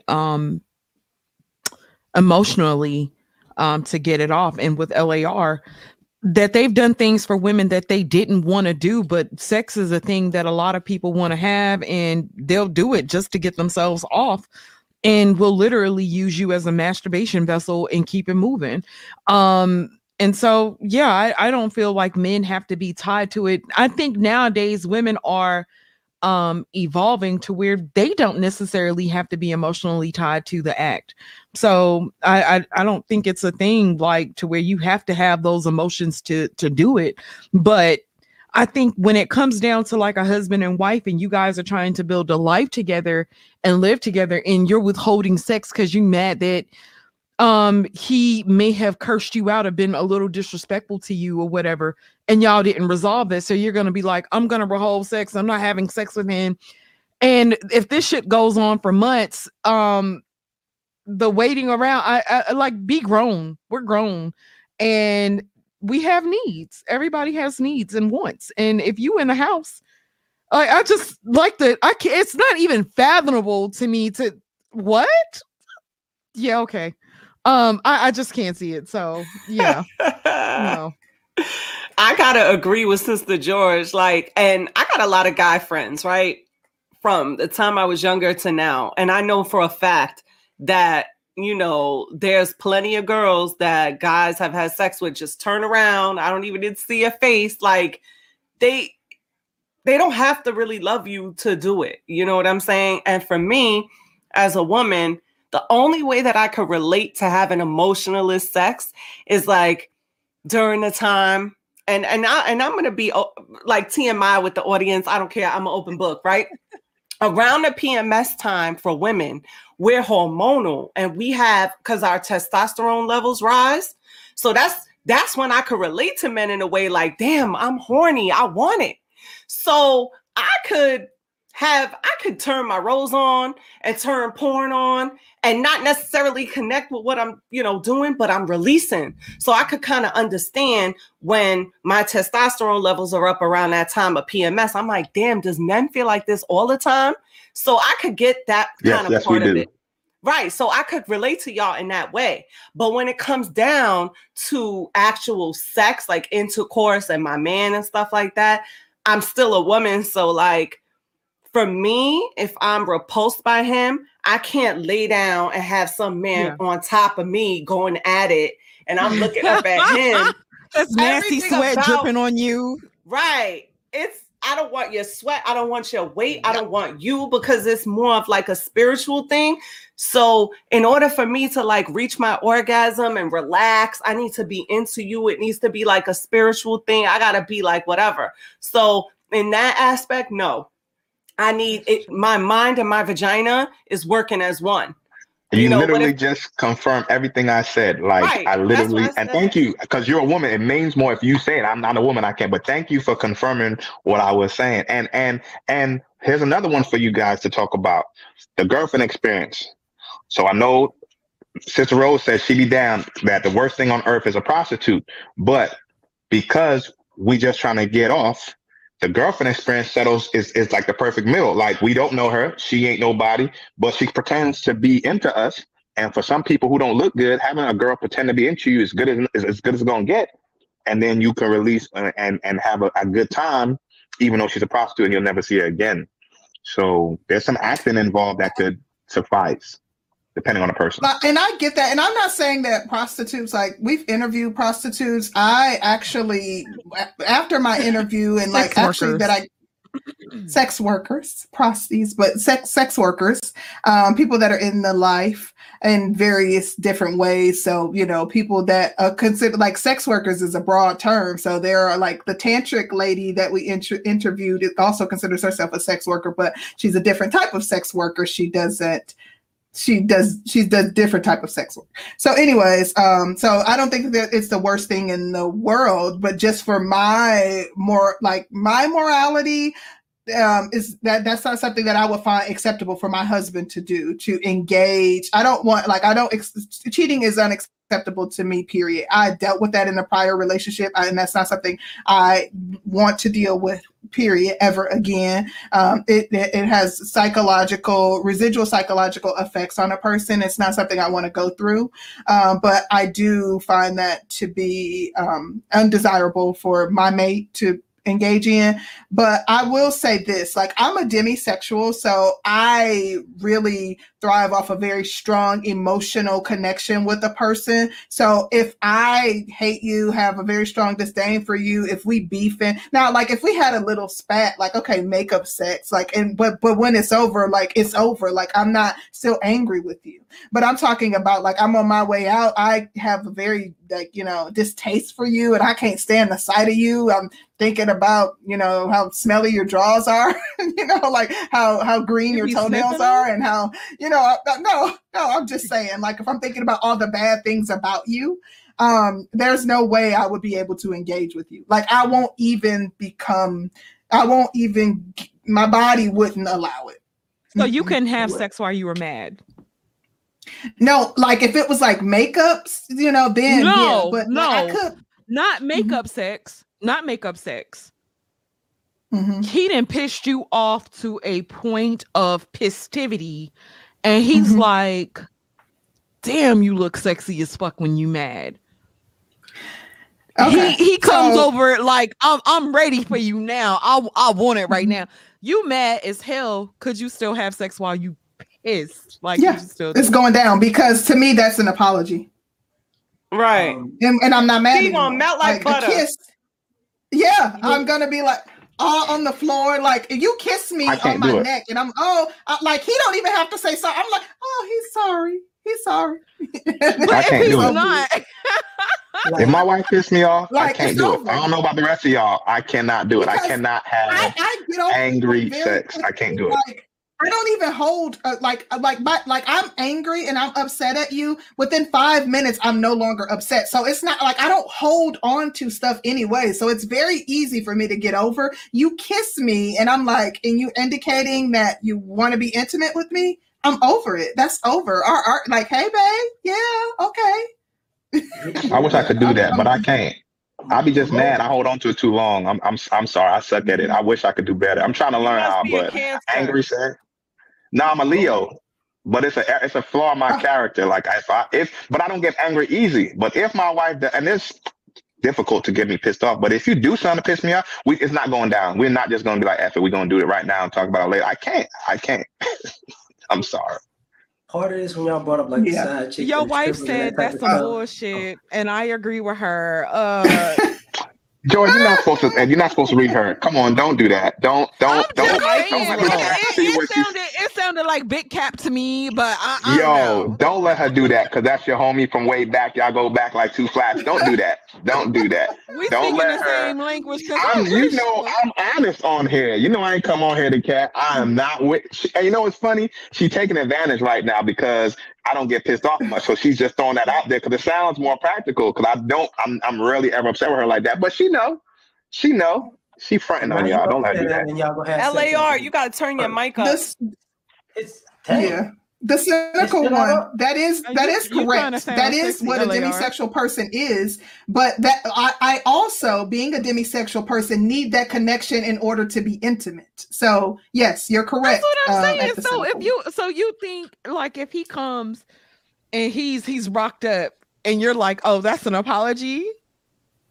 Because the connection has already been established. The connection is already there. Like the fire went out because we got into an argument, but it's easy to light it. A simple kiss, you know, a simple rub, touch, whatever. It's like, oh, he's sorry. Some people love language is touch and things of that nature. So I see, I understand what C is saying. If they were fighting about something that wasn't super, super, super serious, and he apologizes like, babe, you look you look so sexy when you mad, and comes over there and hugs her and kisses her from behind, kisses on the neck, presses up against her butt. She gonna be like, "Get the fuck away from me, nigga!" Now if he cheats on her, she gonna be probably punching him in the face if he try that. But that's the different, you know. That's something different. I'm out. Like most of us have accepted that fantasy idea because y'all can pretend to be into us better than y'all can actually be into us. LA so, are always coming through and shutting shit down. LA with some philosophical. Cynical. That's a real negative, cynical way to look at it, fam. That's just real cynical, though. I think some people are genuine. What about a genuine person who's really into you? They're genuinely into you would be more than if she's pretending to be into you, right? Okay, we gotta get off the sex talk. Yeah, y'all off the chain right now. Yeah, and we got a lot of other things to cover too. And but I wanted to ask about this one particular thing really quick because it's pressing, and we gotta cover it because we would be remiss if we didn't. And actually, Danny brought up something, and I wanted to kind of tie it into here. So we were talking about like people being given grace, and we talked about relationships and we talked about people being given grace in relationships. So I don't know if you guys are all aware, but recently as in yesterday, Jonathan Majors was arrested in NYC, and the police stated that, they were called due to a domestic dispute. And this was a domestic dispute with his girlfriend, and I believe they have a child together. And allegedly, these are the allegations, that they got into it over a woman texting his cell phone, and it started in a taxi cab. She reached for the phone, and that's what started the argument or disagreement. He snatched it from her, and they started arguing. And there's an allegation that he strangled her. And this is all alleged. No, he has not been proven guilty, of course, because it's just he was just arrested yesterday. And I want to know, like, when we talk about, men and, them being given grace, and them being allowed the opportunity to be imperfect. Like, how far do we go with that? When we say that, like, how far do we go with that? How far can we say, like, if a man is... We talked about cheating. So clearly, like, for most people, cheating isn't the end all be all for most of us, or possibly, maybe not. But if it becomes physical, when we say we're extending grace, like, how far would that grace go? And not just for men, I guess, not just for men, because coincidentally, and this sounds a lot like the Chris Brown situation. And Danny, a few weeks back, we pulled up an interview with Chris Brown where he detailed and gave his side of, and this was an old interview of what happened between him and Rihanna. And he was alleging she was the one assaulting him, and he fought back. So with that being said, I'm not even just going to relegate it to men. I want to know from the entire panel, when we're extending grace to our partner, how far does that grace go? We also saw where, like, the football player who assaulted his baby mama, and it was caught on camera, she went before the courts begging for additional grace in relation to him and for him not to have to serve any jail time. So how far does that grace go when we're talking about our partner, like, if they get upset, and maybe if we're the one that provokes it or provokes the argument or disagreement, like, would you be willing to forgive and, or, move on with someone if they reacted and became physical with you? And we'll start with Dr. Black. Oh man, thank you so much. I am, because I'm a feminist, right? I'm very conscious of domestic violence. Obviously, more women have been hurt in domestic violence situations than men have been hurt, because men are naturally stronger.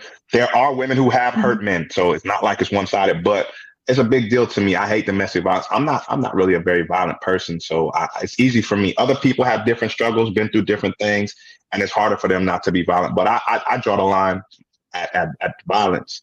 We all should be able to walk away as adults.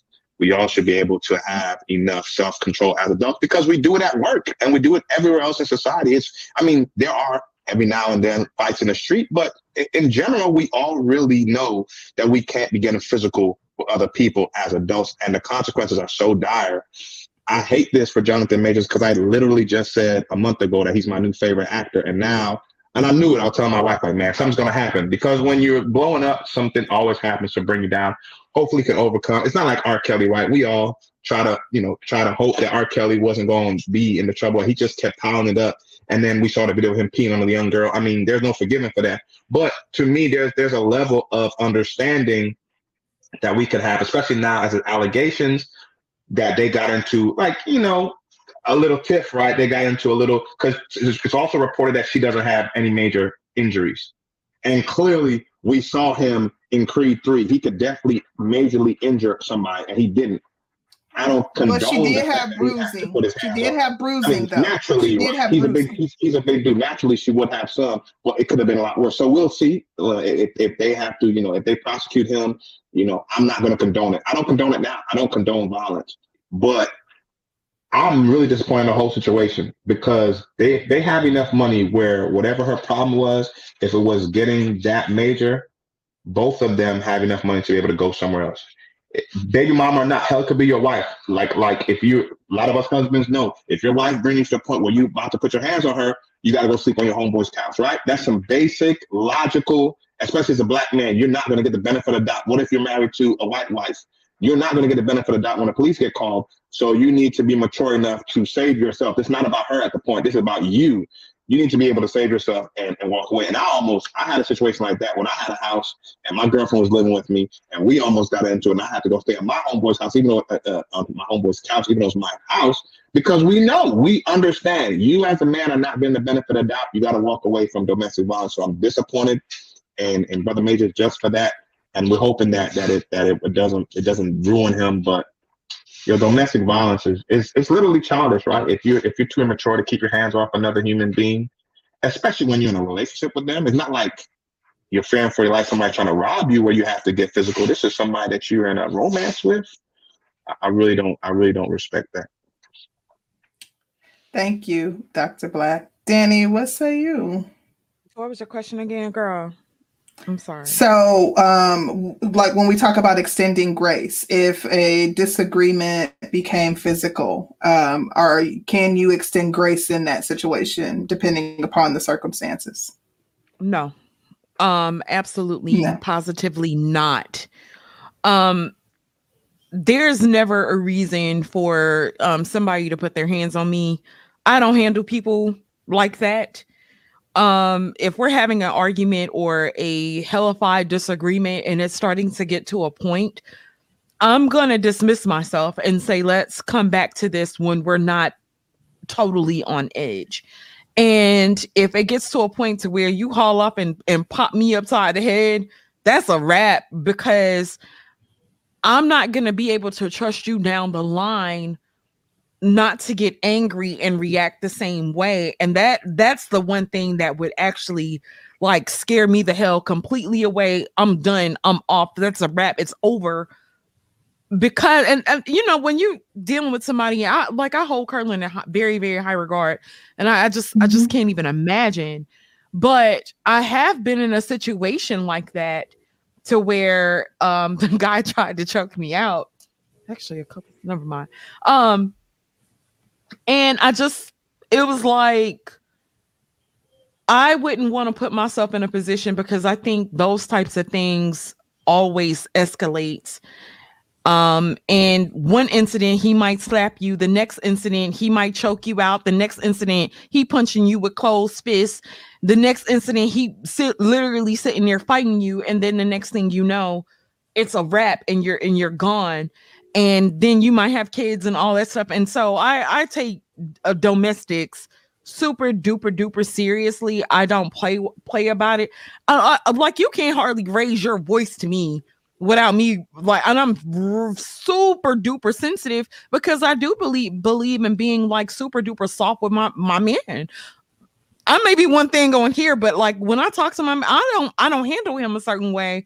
And so if he handled me a certain way, I already would feel some type of way. Like, if you raise your voice at me, like, hold up, I'm your woman. I'm not a nigga out in the street. I'm your woman, I'm your better half, I'm your other half.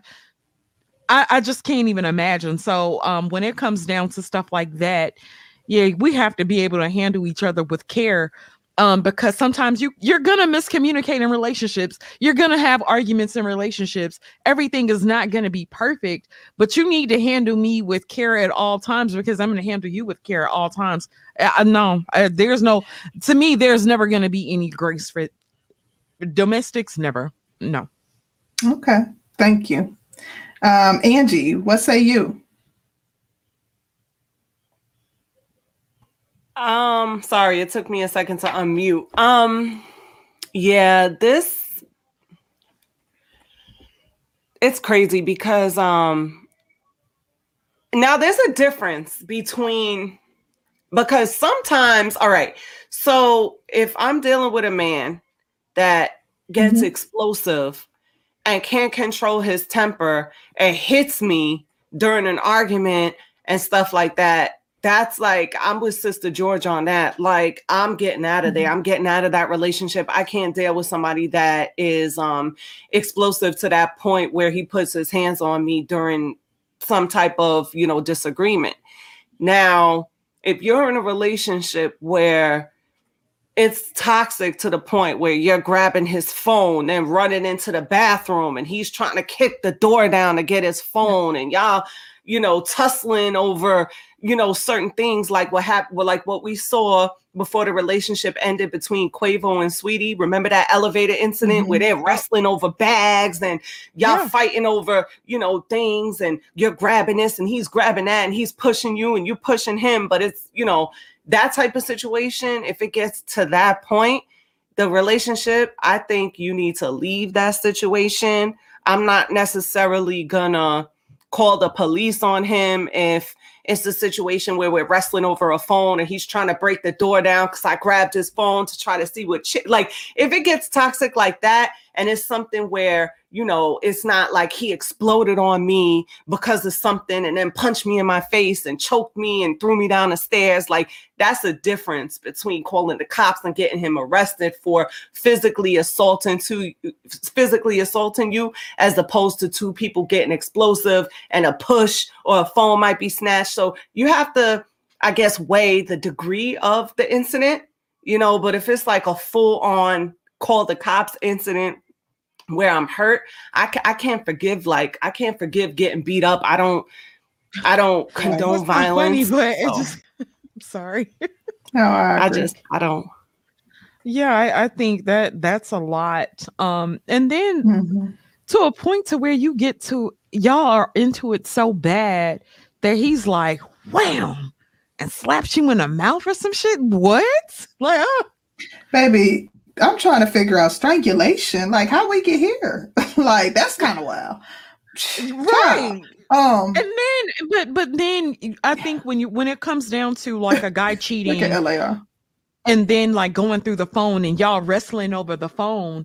To me, that is even too much, because for one, that's not your damn phone. For two, you ain't got no business. If you really think that the guy is cheating, you ain't got to go through no phone and figure it out. Since you already know what you know, you already figured it out. He a high value man. Of course, he got women in his phone. He a high value. He's a movie star. He's hot. He's on a hot streak. Like, that should be expected. This is the thing that I think that women, a lot of women will kind of give themselves props when they pick out or they get with a man that they don't necessarily qualify for, or you think you a bad chick and you attracted him, but you think that he's only going to be into you. He's never going to look at another woman. He's never going to think about another woman. He's only going to see you in such a regard. And I feel like a lot of women kind of set themselves up for failure when they get with certain types of guys. If he's attractive and fine and sexy and handsome to you, you bet your damn bottom dollar he's going to be the same thing to somebody else. And what they'll be willing to do versus what you might be willing to do might be two totally different things. She might suck your man dick in the bathroom, girl, and it ain't a damn thing you'll be able to do about it. I'm just saying. I can't. But... Yeah, go ahead, LAR. The thing is, when she got with him, he was medium ugly, though. She probably got with him, he was medium ugly. Wait, so you do that. Women, as soon as a man gets a woman, there's always like that new bitch glow he gonna have on him. Listen. To where he's sparkling and just as you gotta keep him ugly. Know. You gotta keep him ugly. Discourage him from going to the gym and stuff. Don't you gotta sabotage him. Feed that nigga a diet of fried chicken and macaroni and cheese every day. Fried chicken, fried fish, all the things. Dressing in shit on a LAR. What are your thoughts? Y'all hilarious. I give grace in these type of things because of a few reasons. Like when Angie was talking earlier, if he's explosive, he's a domestic abuser. But if she's explosive, generally he's a domestic abuser. So you got to figure out which situation is which before you say what is what. Like in this situation, by what you said, she started this whole thing.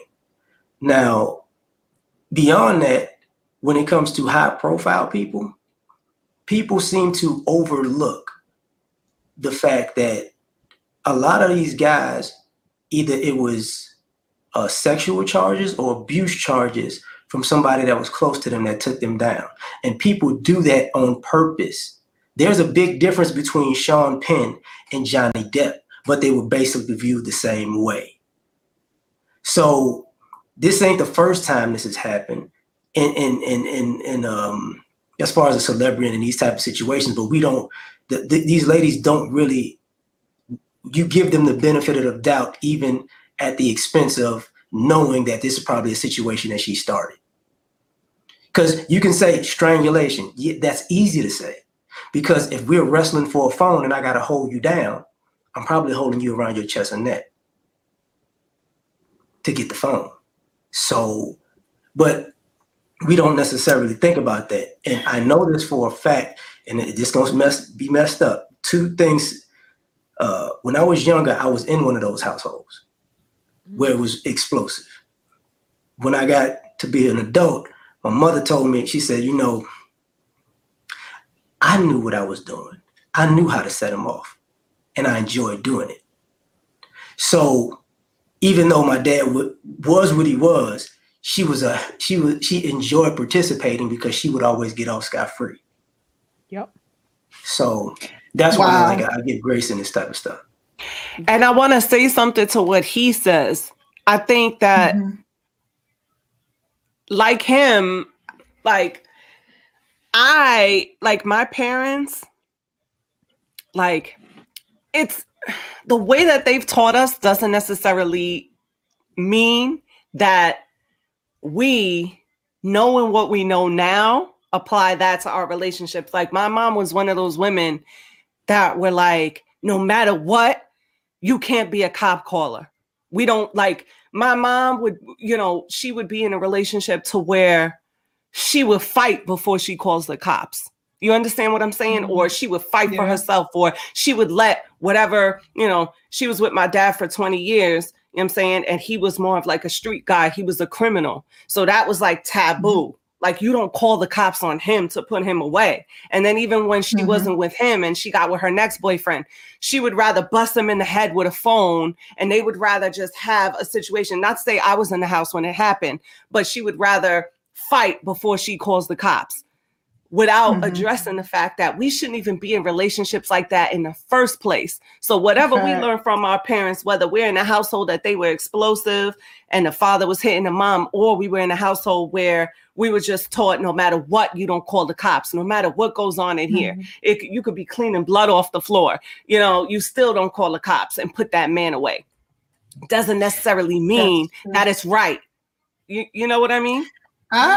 I agree with that. And I wanted to give my take and wrapped up in this too. So I actually feel like I agree. That's a no for me. Like physical abuse is a no for me. But I also am one of those people that like kind of like I want to see all the facts because I do believe that people and women and just people in general can manipulate the truth, can spin things to their benefit, that people are upset and they'll over exaggerate. And let me tell you something. I know it because I've seen it. I literally have somebody that's very close to me that will often do it. She was often the aggressor. I've seen her get with guys who were like, you know, pretty straight laced, and like she felt like if you didn't put your hands on her, you didn't love her. And she would push them until they did, and she would call the cops, and she would, you know, threaten them with the cops, and she would abuse them. So I know that, you know, things aren't always what they seem. So I do like to wait for the facts to come out, or as much as, you know, there's always, you know, there, you know, his side, her side, and the truth. But I say all that to say, I also know, like my husband, like Danny said, like I hold him in high esteem too. I cannot even imagine, but I also know like there's limits. Well, my husband, although I don't believe that he would ever put his hands on me, my husband is a lion. I also would not snatch my husband's phone from him. Like, because like he's very soft with me, but I know my husband don't play too. So like, I would not, like, that's going into the lion's den. Like, I'm also not, like, I'm very aware of men's strength. I'm hyper aware that you're not stronger than a man. So I'm also not the person, not at this big age, that's going to like test my limits and be like, I'm not stronger than a man, and this man is bigger than me. He's strong. He go to the gym. He work out. He got muscles. But I know he loved me, so he ain't going. Like, I don't do that. I'm not the type. So I'm not even going to be trying to snatch your phone and run with it and do all the things and trying to antagonize you, because I believe that everybody has a breaking point. I am one of those, but you know, like I said, I don't believe he would touch me, but I'm also not going to put him in a predicament that he even has to make that judgment call. Like, that's just not what I'm going to do. So, you know, there's that, but I also wanted to say that, as it relates to our parents, I do believe that our parents have, you know, might've taught us things that for me, that we might not, that we might not necessarily still need to exercise. However, for me, I always, in the back of my mind, because, you know, I've only been with and I only deal with Black men, I'm always like, I know if I call the police that things could go awry. So it would have to be, you know, a dire situation, somebody whooping my tail that I'm like, you know, you shoved me to get me off of you or something like that. I'm probably not going to, but you know, the relationship will be over, I'm out. But, you know, if you going upside my head, then I'm like, okay, I need the police. But I'm hesitant too, because I've seen too many bad situations as a result of, you know, the police being called. So that's all. Next, I'm going to read the super chats. Yeah. A shout out to Eugene Steele. He says, if your partner cannot do it anymore for health reasons, how much do you love your partner? Are you willing to sacrifice that love to be pleased by someone else? Ooh, that was a good question, Eugene. I think when it comes down to a release is a release. Leave the love out of it. Leave the love at home with your partner. No, I'm kidding. I'll take that. Shout out to Charles Keys Jr. Senior. I called him Junior, and I read. He said, "Call the cops on me, and you will never see me again." Yes, I pay all the bills. Oh, so some women do weaponize that though. Some women weaponize the cop calling button. Yeah. Their finger is ready to be on that trigger. Like, we're not gonna sit here and act like all women are innocent either. You know, like some women just because he cheated on you, you want to call the cops on him and get him out the house. Like, come on, like that's not right either. I have some friends in law enforcement. This one, my one girlfriend was telling me about somebody that called the police because her and her husband were arguing over the bills, and he threw them up in the air like, I'm tired of this mess. And one of the bills hit her in the face.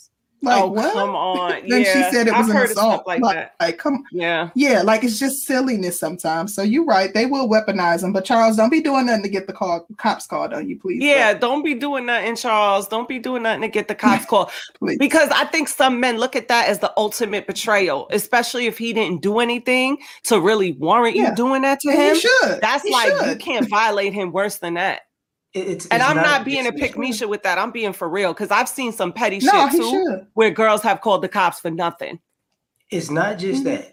It's that you have some women out here who will do that and call the cops. And like when Dr. Black was talking about, you know, leave the house, you got women who will do that and rob you on the way out.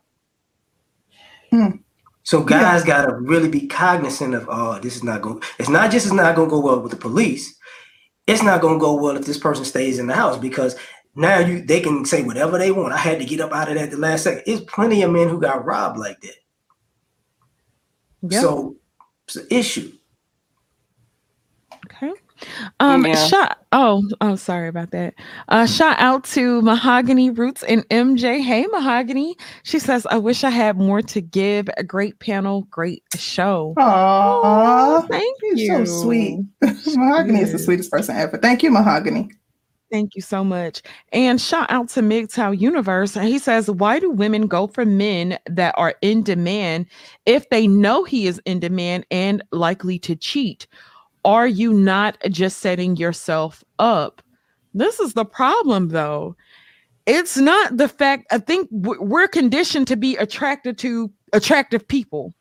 And this is from birth. You know, people, if you're an attractive person, or you see attractive people and you see people, oh, they're so cute. Oh, you're so pretty. Yada, yada, yada. You're kind of conditioned that way. The problem is you'll have these attractive men that will pursue your ass and pursue heavily. Oh, I want you. I want to be with you. I want to love you. I'm going to be there for you. I'm going to take care of you. Yada, yada, yada. And then they turn out to be straight up hoes. And you may not know that from jump, but the game and the seduction be like extra strong, and we don't necessarily give credit to men for their seductive nature and things that they do to seduce you. We don't ever really talk about that. We can see an attractive guy and not say anything to him, but the attractive guy will sit around and pursue you like he crazy. He calling you 18 times a day. He wanting to take you out, eat your all kind of shit, and you like, yeah, I'm gonna go. And then when you finally decide to go up in it, it's a wrap. I ain't used to attractive men doing all that. Most attractive men I know, they don't have to work for women. The women are coming to them. But for me, I steer clear of conventionally attractive men. When I was younger, I only liked attractive men. Like my husband is attractive, but he's attractive in a very classic way, like a very classic man that you would be like, dang, he look like, you know what I mean? Like he is about something. Like those men, like men with swag, baby, I don't want no parts. That's trouble. We don't necessarily say this, but some men who are, let's just use high value, make women insecure and they go off the rails. Yeah, that's true. That's very true. But and it's not just women don't know better, but if a woman that is super duper attractive and she gets with your ass and you know you average, you might make a queen, but you average as hell. Yeah, that's probably gonna awaken some insecurities in you, especially if she's one of those ones that gets on social media and she's showing off aspects of her body. And not to say that she has to be overt, but you see a lot of guys hitting on her. That causes men to be insecure as well, in my opinion. Like, I'm going to say, like the Jonathan Majors thing, right? Mm-hmm. If you rewind it like about a month, he's on the cover of these magazines. Women are going crazy for him. Then they had the little thing with him and Michael B. Jordan looking at the woman walk off. And you know the new movie roles are popping up, and he's getting calls and this, that, and the third. People could say he could be cheating. On the flip side, he could be so hot right now. He's too big for her now. So it could go. If LL Cool J's wife, Simone, could be with him, and LL was the hottest thing smoking for 20 plus years, and he met her in the hood. Yeah. Every woman wanted to drop their drawers for LL Cool J. If that relationship could last, his little relationship with his girl could last. No. That's a good point. And that's what I mean by conventionally attractive men. Let me clear that up. Like light skin, pretty eyes, pretty hair, the wavy hair, baby hair, like all the things that we will like that fit into the mold of colorism, that shaped colorism for us. So, but he was one that we ain't really heard nothing bad about. We ain't heard about LL stepping out.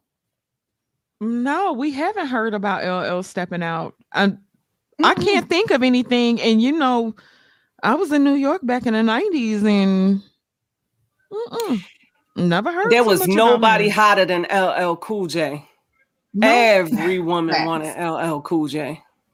Mm-hmm. Yeah, and that's what the LL stands for. Ladies love Cool James. He was the ultimate ladies man, and his wife Simone was not what people quote unquote. Now shout out to Simone, she's a beautiful woman, but I'm just saying what the media was saying. Simone was not conventionally what, and I've heard the media kind of dog her out, like, oh, you know, because there were women that were supposedly the baddest bitches throwing their panties at him. He could have had groupies, he could have had anything he wanted, but his wife was regular round the way girl. And I've heard the media kind of like call her plain Jane. Like she's kind of hood. Remember that, right? They wasn't really like uplifting Simone like that. They were like, oh, he's with her. I remember that in the media. And he's still with his wife. He wanted his wife. Most men don't want a bad B for a wife. Why do you say that? Yeah. Because a bad B is just a clout chaser. She's not there for family. She's not there for legacy. She's there. She's a bad B for a wife is Larsa Pippen. What about Marjorie Harden? They're insecure. To answer your question, the men who don't want a bad chick is insecure because they want to they want to be on top. They want to be on top. Wife. They want to control her. But it don't matter. Who told you that? I got a bad one. Lots of men want bad chicks. Insecure men, little men don't want a bad chick because now they got to compete with her. A real man don't know that he's not competing with his bad chick. Think about it. That's Paco, her beauty. Your camera there's more to offer. Paco, your camera is like, I'm like this. On the joint. Yeah, I'm sorry. On the joint, it's like on one side is there, one side is not. Hold on. Let me fix that a little bit. Yeah. There you go. But you're not. There are some dudes know that you don't have to compete with your wife, especially with her looks. What is there to compete with her looks? Like she bad. What does that, how does that affect you? But some men like don't want their girl to have a lot of attention. And some women don't want their man to have a lot of attention. And that's their insecurity. But if you can handle yourself, if you know your worth, it doesn't matter if your partner, and then if your partner is making you contributing to your insecurity by not building you up and confirming their commitment to the relationship. But in general, just saying, I don't want a bad chick for a wife. Why not? Why not? Because you don't want her to be bigger than you. Experiences though.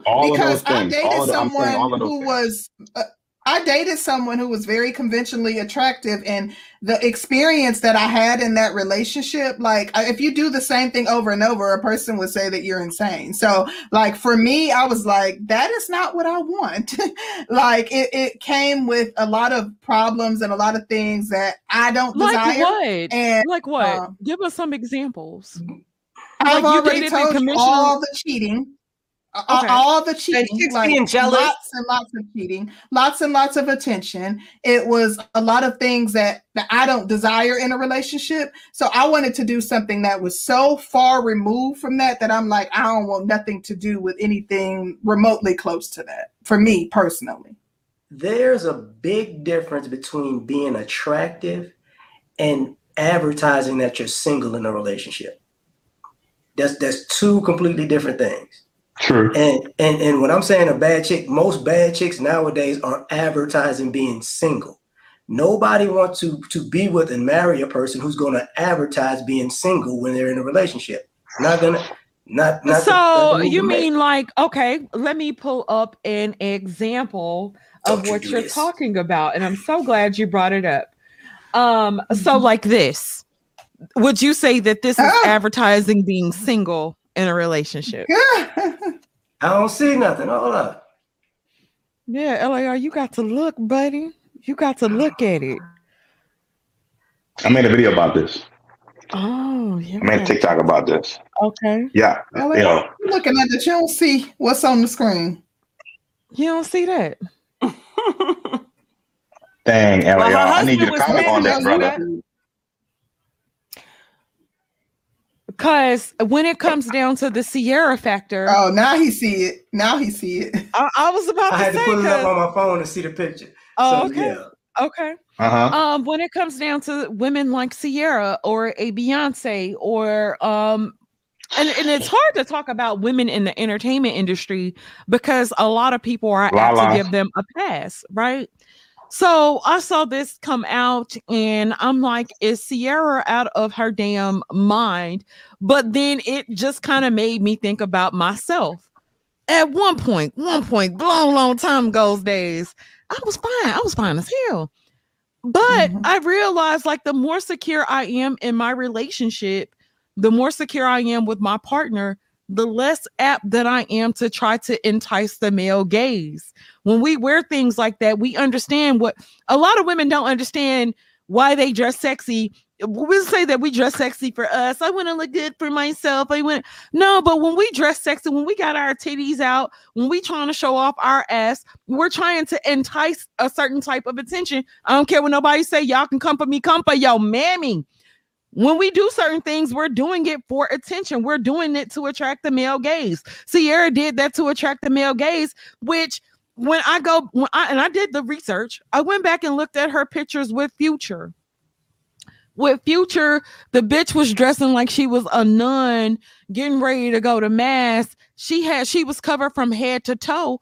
We're seeing her with Russell, she's getting more naked as the time goes. And when she came out wearing a gloves and a swimsuit cover up, to me something is awry in their relationship. Ladies, I want to know what y'all think about that, because I'm like, when you trying to do like this is a bit much. What we got going on? Interestingly enough, I saw BJ say that she's standing next to her husband. Like, she's saying, like, how is she advertising being single because she's standing next to her husband? For me, it would be a bit much. Like, I'm also, like, I don't like a lot of attention. I never really have been the person that wanted a bunch of attention. I've always understood that the more I show, the more I accentuate my assets, the more attention I'm going to garner. So I've always been careful regarding what I'm wearing and how I'm displaying, my assets, because I always understood that even if that's my intent, whether that's my intent or not, that's what's going to happen. So it's not something that I would ever, if I even, people be like, well, you fat, you overweight, so you can't pull it off. Like, if I were her size, and baby, let me tell you something, you'll see somebody my size wear that. Lizzo way bigger than me, and she would wear something like that. So anyways, it's not something that I would wear whether I was single or in a relationship. And I don't find it to be respectful of your partner. Like, if my husband walking down with my husband for a myriad of reasons, because the primary reason, I'm going to tell you something. I'm always, and I think that he's always thinking about my protection, and I'm always thinking about his. Mm-hmm. I think if I wear something like this, the first person that disrespects me, he gonna have to handle them. So why do that when, like, I have to protect my husband, because I don't want him getting into a situation that could have been avoided by me just wearing something. Even if I wanted to feel a little sexy, I can feel sexy without being so revealing for me. What say you, Angie? Yeah, I have a few things to say. In my last podcast episode, when I was talking to my son, we were talking about, I think that this is what I said. This is what I always say, right? I think that people in 2023, they would rather have attention than respect. And let me explain why, right? So this is the entertainment business, and basically your career survives by people talking about you. So when I look at something like this, I think what Sierra was trying to accomplish is what we're doing right now. She don't care about being respected. She wants the attention. She's being a slave to the views. Now, when you wear something like this from a high-end designer, they went to an Oscar after party, and the theme was sheer, right? And so I believe that she took it to the next level with sheer. But when you're wearing something like this by a designer that's being specially made for you, you're going through fittings. It's a whole entire, team of people that are getting you ready. So I'm sure that they've known either for 6 months to a year that she's going to wear something like that. Russell, her husband's probably been in the fittings. She probably sat down with her PR team and said, we need to do something to get people to talk about Sierra. And this is what we're going to do. I believe because she is shaped more, slender and like a quote unquote model, she doesn't really have thicker assets, that she can get away with something like this. I think if Lizzo would have wore this to an Oscar after party, or if somebody thicker like SZA or Beyonce or something that have a little bit more booty and a little bit more thighs would have wore this, forget about it. Kim Kardashian would have wore something like this. The media would have killed her. But so I think there's two things going on here. I think one thing, she don't care about the respect. She wants people to talk about her. There's attention. And two, I think she's not getting crucified for this because she doesn't have, like, she's kind of flat, like her butt is flat and she's very slim. So, you know, also I do think that, true, you know, that's going on simultaneously. And I think her husband probably loves it. Like, it probably turns him on, like, oh, you getting the attention, because she doing anything for views now, anything for attention. So I feel like this is kind of desperate. Point. I think Russell likes it. I think Russell do kind of like it. Like, think about those men when you think about, like, even white men who are executives who are typically like nerdy, geeky, that are like not in the limelight. They always wanted a trophy, somebody they can show off. So I don't think that Russell is embarrassed by it or like, oh my God. Like, I don't think that he's bothered by it. I do think he likes it. Yeah, I definitely want to say that I would be with Russell on that, like, for sure. Because that's kind of her job, right? That's her job, to get attention. She's an entertainer. There is no entertaining without attention. So I don't think that's disrespectful. And I think that they settled the disrespect because her husband was with her. I think, based on what I've seen with Sierra over her career, that she wouldn't have done it without Russell being there. Like Miss Angie just said, they have been planning this. So I'm sure Russell cleared his schedule, make sure he was there so that the misconception of her disrespecting her husband wouldn't be there. Because he's right there, taking pictures, being involved, holding his wife's hand, you know, going to an event with her. She could have worn it without him, and it could have been, you know, more obvious. But to me, it's obvious that they are a united front. They're a team. Yeah, she's doing it for attention, but I don't think that's disrespectful. I think that's her job. And those of us, like myself, I would never wear, I don't even go around with a shirt off. Like, you know, even when I go to the beach, I usually have a T-shirt on. I swim without a T-shirt on, but I'm not the type of person. I don't have enough. I feel like I have nothing to show, so I ain't showing nothing. But I don't knock people who hit the gym heavy. I got a buddy who's an amateur bodybuilder, or other people who just, you know what I'm saying, men, women who want to show off. If you feel like you got it to show off, I mean, I don't knock you for that. And if it might be ugly, then I'll let you know I think it's ugly. But in general, people who put a lot of work into their body, looks like Sierra has put a lot of work. I mean, she's getting up there closer to our age, and she's obviously has to work after having children to look that way, and she successfully put it off. I don't think there's anything wrong with it. I'm sure that everybody has a different opinion on what's more comfortable for each person, so it doesn't seem like anybody on this panel would wear that or would like to, you know, have their partner in that. I personally wouldn't mind if my wife was wearing that, but she definitely had to be with me, like I feel like Russell did.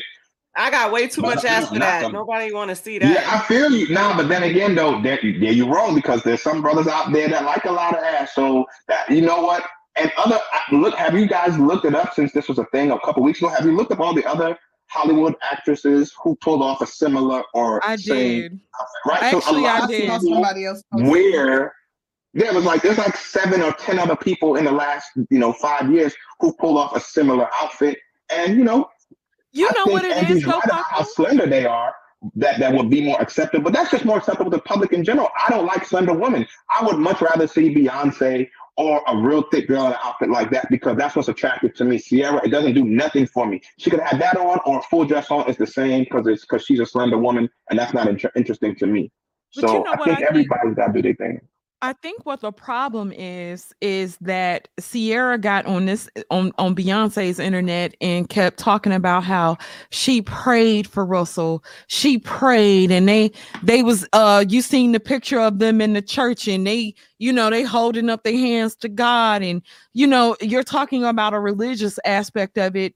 And then the next thing we know, you showed out here butterball booty ass naked, like, hey, here I am, guys. Can you see? You know, and it's like, you know, you don't want me to comment on the religious aspect of it. I know, but I think with a lot of people. But I respect your point, though. You're making a good point.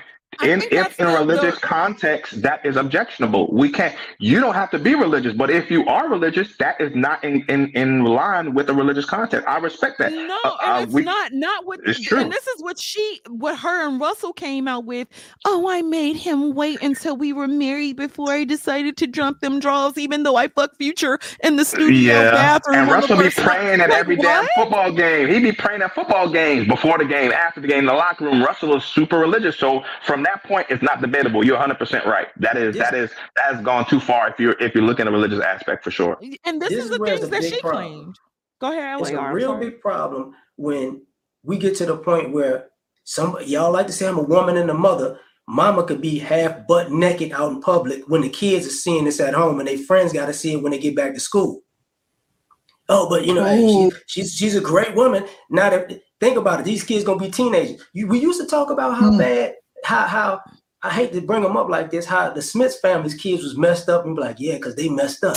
What you think gonna happen with these kids? Yeah, especially Lil Future. He's old enough to where his peers likely are exposed to these types of photos, you know? I agree, but I don't think this event would make them messed up. Like, the Smiths family's messed up because Will was driving them to be actors like he was, and I don't know if you guys have thought about this, but Jaden, to me, has obviously been touched inappropriately at some point in his life, like after the Karate Kid movie or during the Karate Kid movie. Like, Jaden was a normal kid for a long time, and then all of a sudden now he's constantly, perpetually wearing women's clothing for high fashion. Like, that's most young people, if they pick a side, they pick a side. Jaden hasn't come out gay, but he continually keeps wearing women's clothing as a model. I think that is and I've talked to people who are savvy, what we call savvy in the military, but people who talk to people who have been through situations, and Jaden, to me, looks like he's giving all the warning signs of somebody who's been molested. And that's different. We have no reason to think. I'm just saying, if you look at it, you can see that it's possible that he has. I'm just saying, who starts wearing women's clothing when they've been a boy the whole time without coming out as gay? What heterosexual male just randomly just wears women all the time? That's not a normal thing. It could happen, sure, but there could be reasons. Yeah. You can also, I think it's just eccentric. You call it eccentric, but he's wearing women's clothing specifically. He's not wearing eccentric male clothing. He's wearing women's clothing specifically. Well, he's modeling for Gucci and someone and women. I say he's eccentric because if you look at the things he's into, I say that he's eccentric. But I'm sorry, I think it was Angie that was trying to. Oh, nah. I was going to say there's one thing that we have to realize. We are never going to be able to identify with the generation of children coming up, because the same children that open the Oscars and see Sierra wearing that, they're going to see Little Nas X in a thong in his video riding the devil, or Little Nas X pretending that he's pregnant, or they're going to go to school and Sally's two dads are going to come with the cupcakes and sing happy birthday, and Johnny's moms are going to come with the cupcakes. And they're also being raised in a gender fluid restrooms and gender fluid identities, where it's okay for children to be what they want to be at 6. I don't want to be a boy. I want to be a girl. I want to be. So we as middle-aged people are never going to be able to go back and be raised again in the generation that these kids are. So they may look at their mom and see worse when they look at these award shows, because like, back in the day when we would sit down and watch the Grammys, or the Oscars, it was, you know, we weren't looking at Whitney Houston dressed like this at the Grammys, or we were used to like a certain level of class, right? Now people are just pushing the boundaries. Like the biggest thing that I remember seeing growing up was like Madonna pushing the boundaries, like when she was doing the things that she was doing. But now that's nothing. Madonna, that's light work for these kids. What was her name? Grace Jones. I can't think. Yeah, Grace Jones. Like, yeah, there are a few people that will push boundaries. Right now, it's like these kids eat that. That's nothing for these kids. Y'all forgot a couple people. Worse.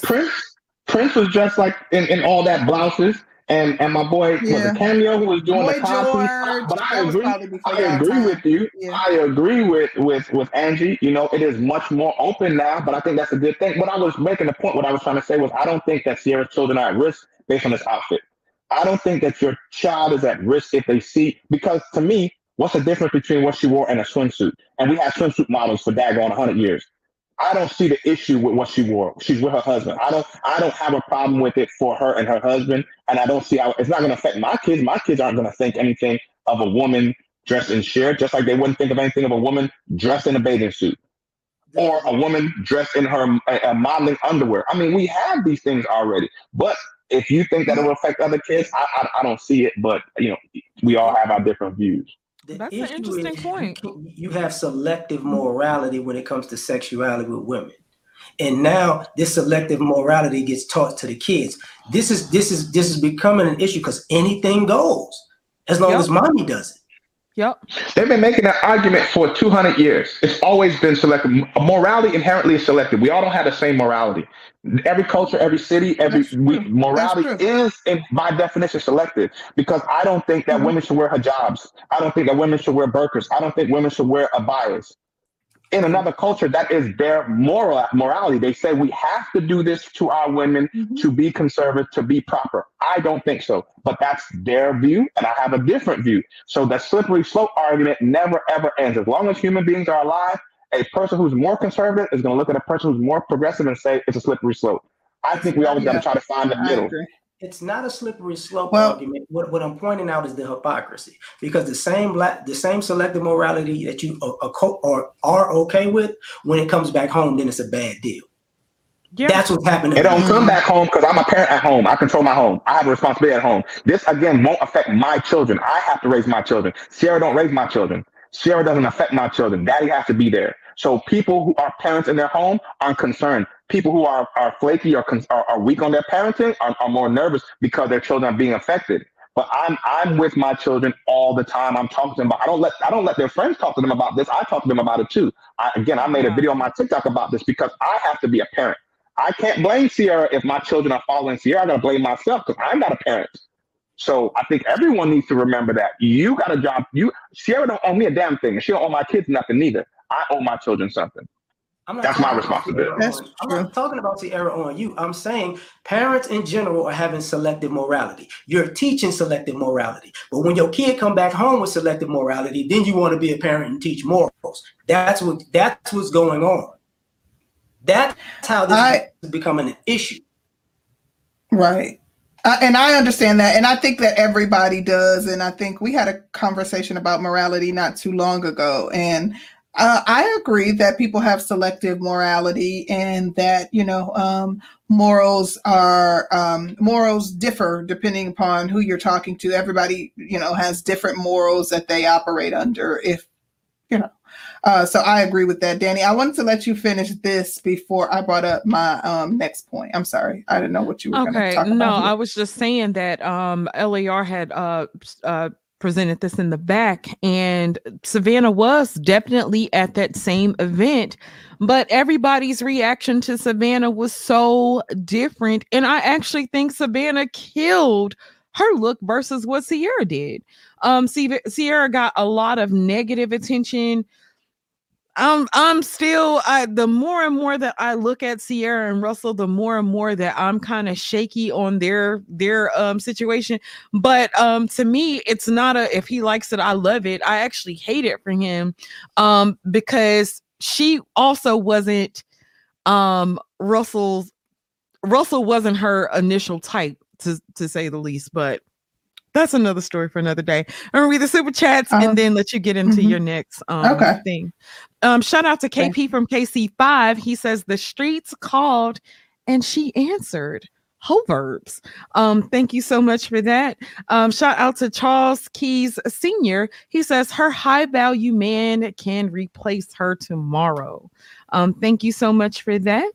And shout out to Dane C. He says Russell co-signed men being able to steer his wives' exposed breast and butt. Does that mean... Wait, did I say it right? Russell co-signed... No, you didn't say it. Stare. He misspelled it. I said stare. Stare. It's stare. You Russell said co-signed, it right, yeah. Russell co-signed men being able to stare at his wives' exposed breast and butt. Does that make sense? I think when men talk about security and being confident and then being able to walk around with a chick like a chick that's naked and very, very sexual and sensual, you know, that's a different type of security from men that I don't know anything about, because most men don't want their women to be exposed like that. But I think it takes a different type of man to be able to be comfortable with it. I don't know if Russell is that guy. Russell hadn't given me like the thing that he is that guy. But I don't know. I think Paco would probably be able to speak a little bit more to that. Yes, I can. Yes. Yeah. And no problem with it. You again, there's swimsuit models out there. Tom Brady just left a whole swimsuit model that made more than him. It makes no sense to me. But and we never had none of these conversations about Tom Brady and his wife and his children. So there are people who are comfortable with it. I draw the line at prostitution, like a porn star. I couldn't date one or anything like that. So, but there's, I don't know if you guys know. No, because I'm not into that. You know what I'm saying? I don't believe in selling sex. I wouldn't be in a committed relationship with someone who sells sex. That's for me personally. I can't talk about other men. But funny story, little known fact, a lot of porn stars are married. Yep. Right? So I don't think that what Sierra's doing is anywhere close to marrying a whole active porn star. I feel like her outfit was a one-time thing. I'm super comfortable with it. I hope Russell's super comfortable with it. I would be comfortable with it if I was her husband. My wife could definitely wear it, depending on. But my wife has a different profession. It's not her job to be an entertainer, to be have stories written about her, have people talking about her months and months and months down the line. I married someone who doesn't have that, and I wouldn't necessarily want someone whose job it is to get attention. But I don't knock it though. I could definitely date Sierra or someone like that. You know what I'm saying? I feel like this is a PR. I agree. Like that's what I'm saying, Angie. It's a super PR move, and I don't knock her for the PR move is what I'm saying. That's what I just want to say why, because... Go ahead, Angie, and then I'll chime in real quick, and then I'm going to let LAR say something before we move on to the next thing, because all the faces he's making, I know he has something to add, and I want to be able to get in one other thing that I wanted to talk about, but go ahead, Angie. I'll let you finish your point. Oh, no, it's going to be 30 seconds. Very briefly. Okay. Yeah, this is going to be 30 seconds. Look at the event that she did it at. She did it at an Oscars after party. So the people that normally wouldn't know who the heck she was because she's not relevant right now, she's on their radar. So to me, it was a PR move to do this with the audience of the Oscars, to talk about her because she's not relevant in the media right now. And I feel like he co-signed it. I feel like he said, do it and do it now. This was a PR move. And look, we're not talking about Savannah. No fashion police is to probably even speaking, clutching their pearls, speaking about what Savannah had on. She looked gorgeous, by the way. They talking about that scantily clad outfit that Sierra had on. That's all I had to say. I agree. And yeah, she's dominating all of the fashion blogs. She dominated all the fashion blogs with that outfit. So you're right. If it was a PR move, it was very strategic. Great PR move. She did the dang thing with it. But I will say this. I don't think it's just the outfit. First of all, people have already drawn the conclusion that Sierra is not deserving of a Russell Wilson. Russell Wilson was a choir boy. He is a, football star. He is, straight-laced. They felt like Sierra was a baby mama who got pregnant by a rapper. Not only that, Sierra has still been twerking since she's been with him and, dressing provocatively. So it's not just, like, this was like the icing on the cake, and they're like, gotcha, I told you so. Like, men are waiting for the other shoe to drop because they're like, he's a sucker, he's a simp, and she's gonna screw him over, that she doesn't deserve Russell Wilson. So they're constantly looking for validation of their own confirmation bias of what they believe about Sierra and Russell's relationship anyhow. So I'll say that, and I'll let LAR chime in real quick, and then we're gonna move on to something else. It's about the mindset that keeps going. We ignore the fact she's twerking in gas stations. We ignore the fact she was half naked twerking on Instagram with liquor on her head. On top of that, I know Russell Wilson has thick skin, because the stuff they say to him on the field about his wife while he has to play far outweighs the social media. Trust me. But here's the issue. Her behavior might wind up costing him his job. And since we were talking about people getting the bag, she might blow that bag doing this. Because for one, because that organization and that owner and that gym like, yo, man, look, you actually making our organization look bad because of the way your wife is acting. The other thing, it's the Oscar after party. Obviously, she's not going to be an A-list actress pulling that stunt. What is she going? If she got, if she was able to get in the movie, what would she be in? Sex scenes?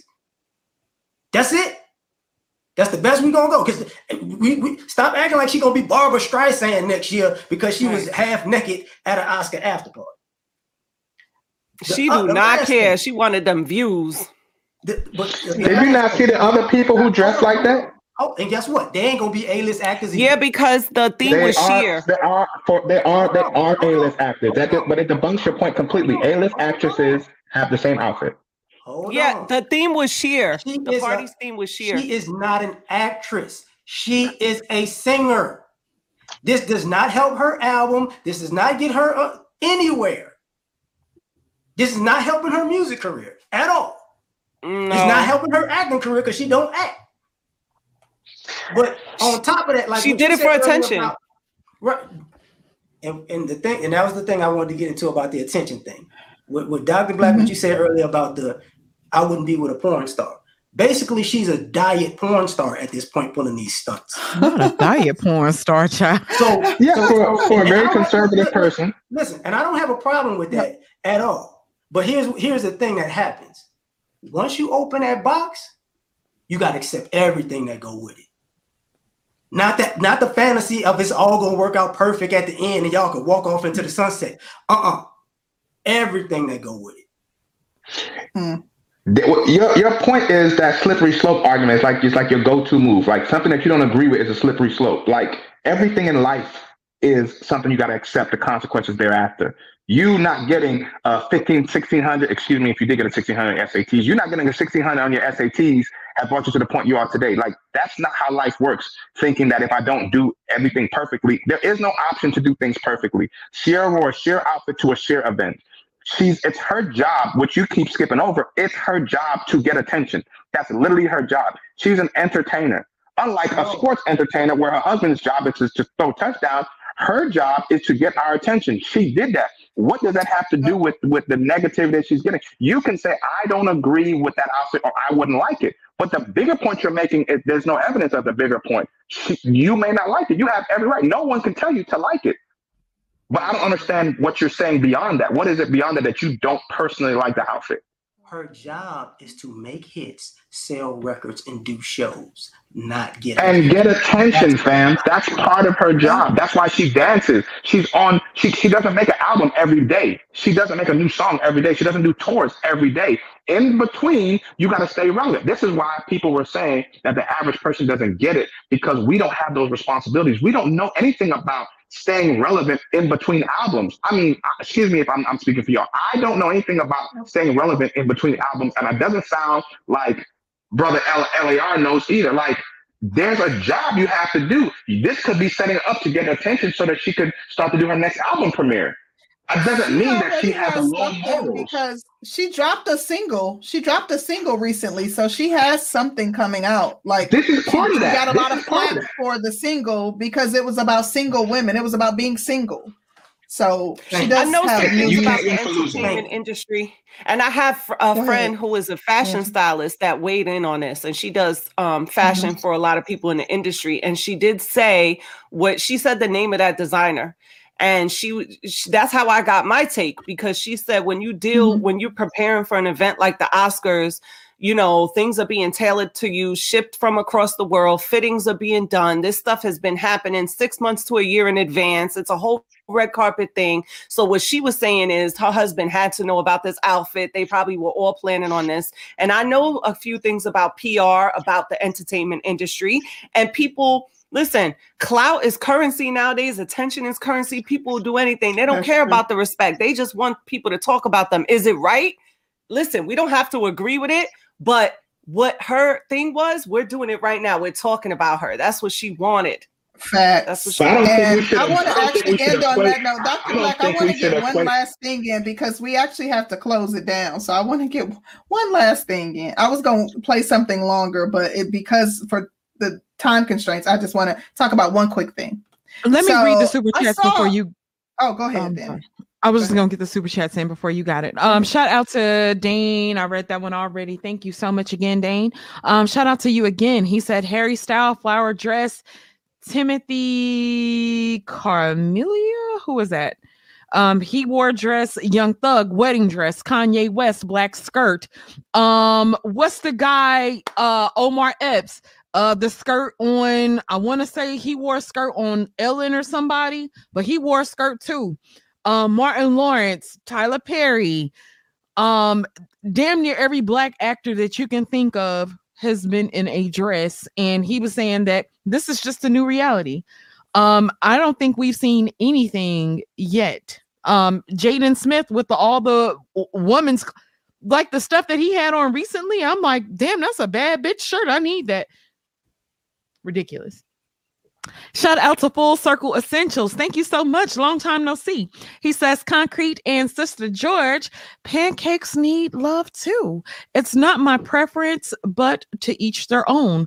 Russell can keep all that and what goes with it.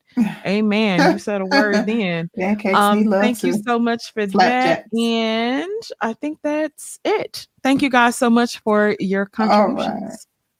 Thank you guys. Okay, really quickly. So Blac Chyna recently deactivated her OnlyFans, but not only has she deactivated her OnlyFans, she has had a lot of, she's had breast reduction surgery. She's had implants removed and her butt implants removed, her cheek implants removed. Not only Blac Chyna, there's a slew of other IG models. Brittany Renner is making on a spiritual journey, several other IG models are women who were known for selling sex, so to speak, by way of them being sexy women, and that's kind of all they're known for, or modeling their bodies and their assets or highlighting them and getting paid to do club appearances, to wear something sexy and look pretty.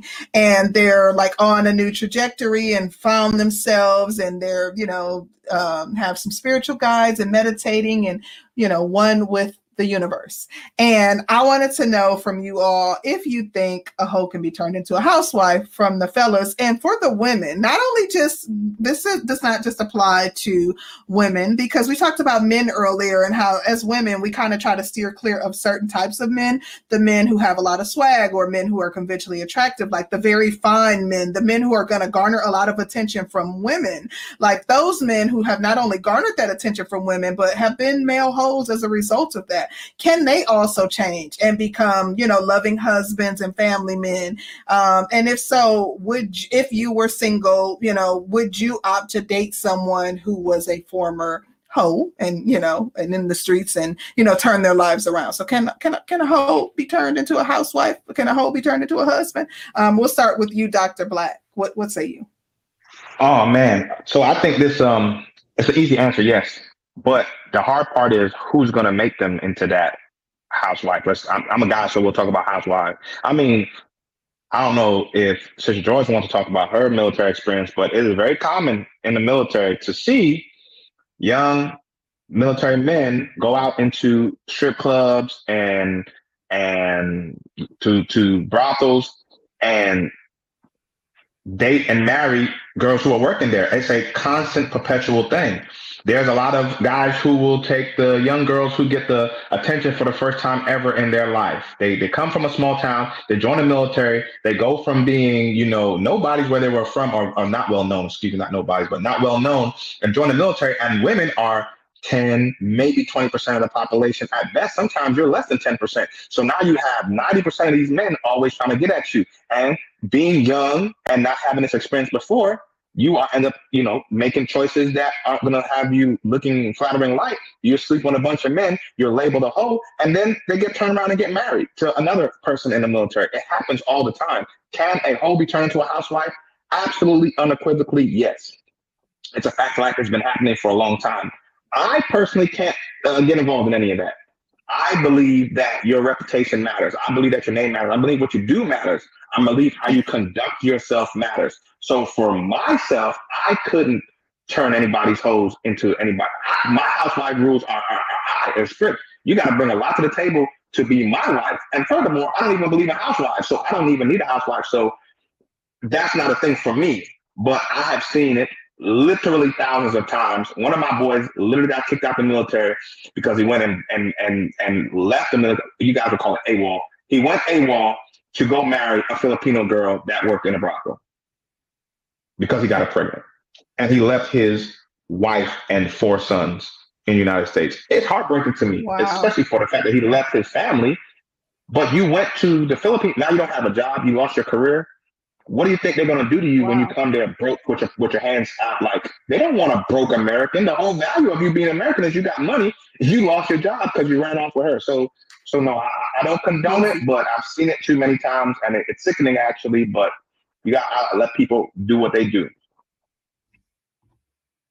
LAR, what are your thoughts? Can people change? Yes. Can you turn the hoe into a housewife? No. Because nobody really wants to take that roller coaster ride of a journey for you to get from hoe to housewife. We grown. Let's take it. No, that's not. People, you gonna backslide and I was a hoe yesterday, but we're gonna. It's not gonna happen. You was a hoe today. You was a hoe yesterday. You a hoe today too, right? No, I mean no. No, Drea said you can erase your hoe facts. Right, you can erase it. So you could delete your wholeness. That's what Drea said.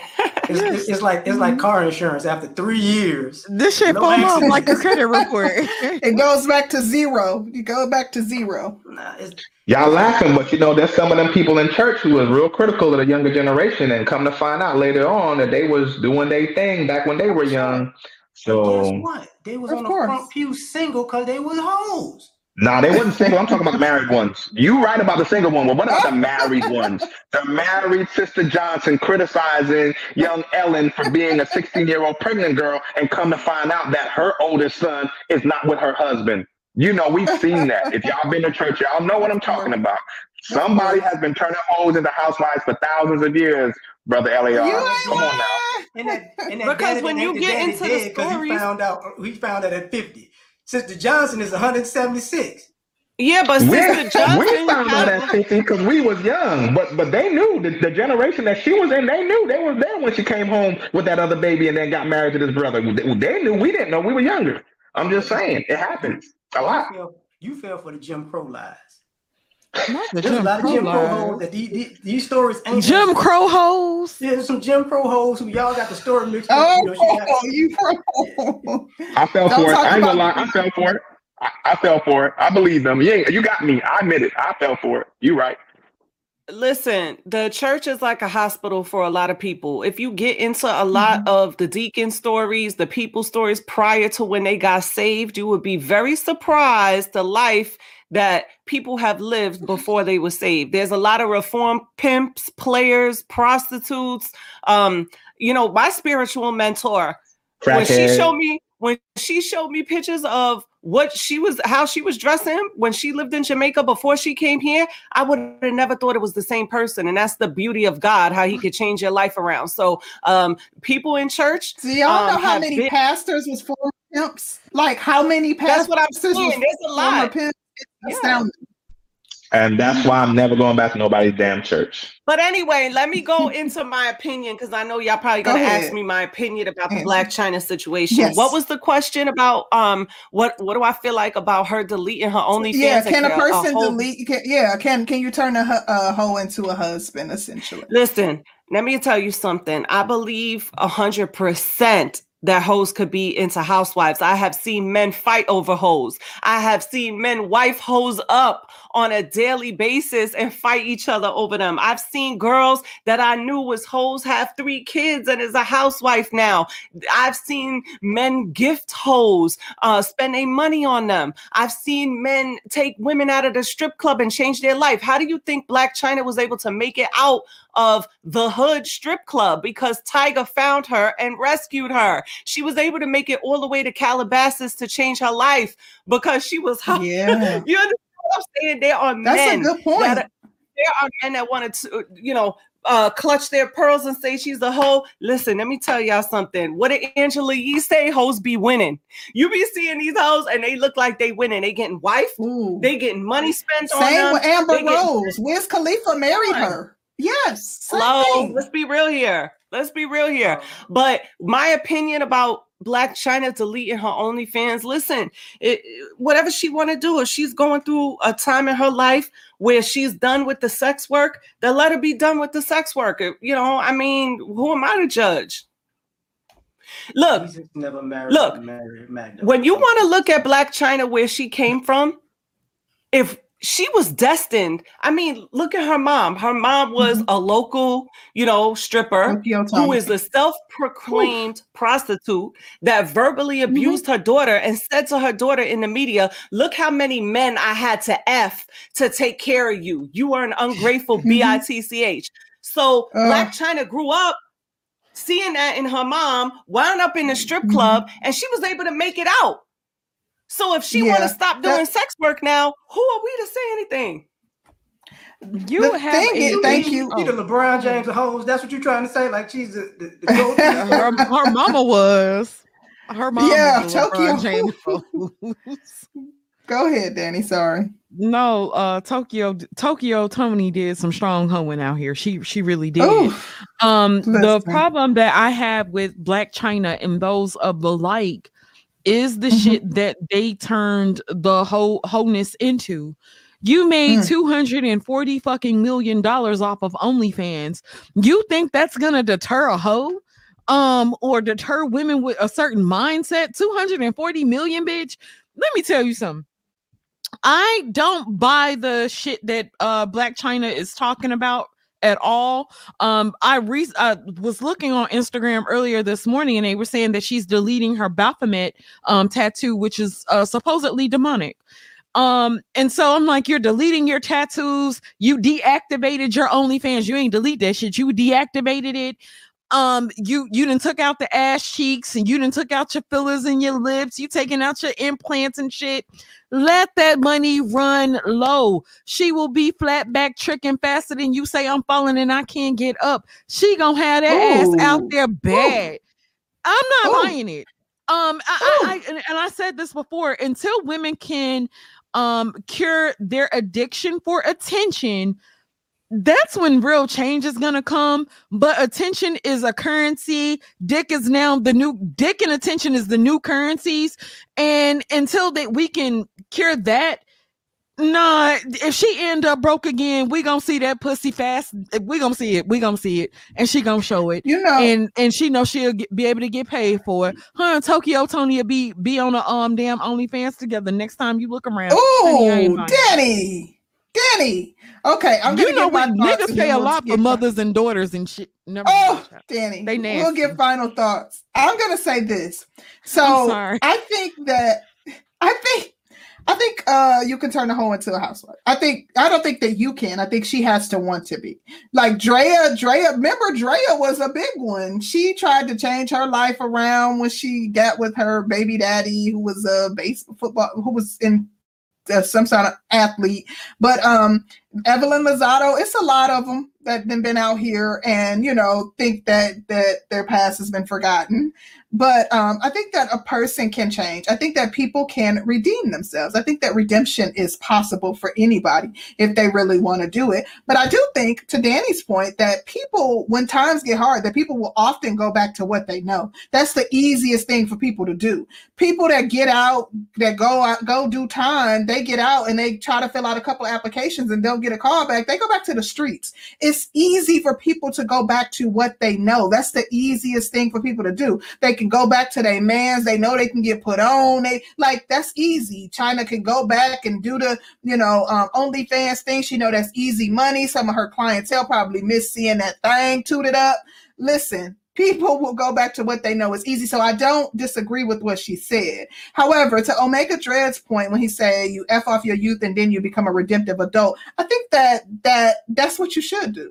I think that, you know, if you make mistakes in your youth, it is like, when else do you make a change? When else do you become a productive member of society? It, like, not, you know, life does not come with a pamphlet. Life doesn't come with, you know, instructions. Like, you know, most people during their teen and their 20s, they do make stupid mistakes. That is very normal. Your reasoning isn't even fully developed. That's a very normal part of life. That's when you make your mistakes. You should be trying to turn your life around and be more productive, be a better person, especially when you have children. So I don't fault or frown upon anybody doing that. I commend you for wanting to be a better person. Yay, go sis. I'm cheering you on. But I think that everybody said something, everybody that has something to say on the topic on the panel, I kind of agree with a little bit of what everybody said. So that's my 2 cents on it. And I think we'll go ahead and wrap up and get final thoughts. And Danny, how you want to start? What you want to do? Concrete, I just had something to bring up to your last point. I'd rather you redeem yourself in your old age as opposed to thinking that you still got it like these young girls and you out here trying to compete where you don't compare. And so that should be a thing that we really discuss, because you old bitches is out of control and y'all won't let these young girls have their time. But...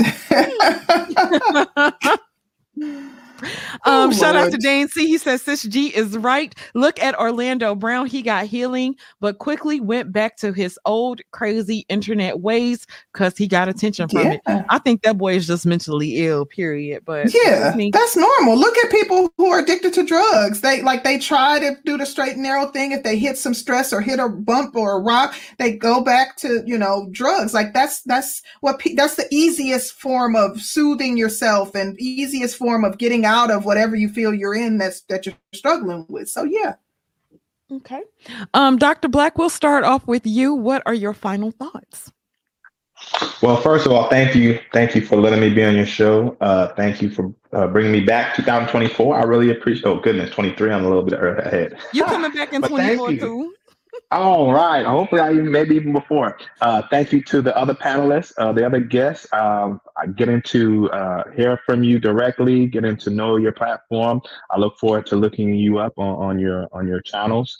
I appreciate the commentary. Very respectful this time around. So, you know, I appreciate that. I like to have intelligent conversation instead of the screaming that often happens. So thank you. Thank you both for just being intelligent and very respectful.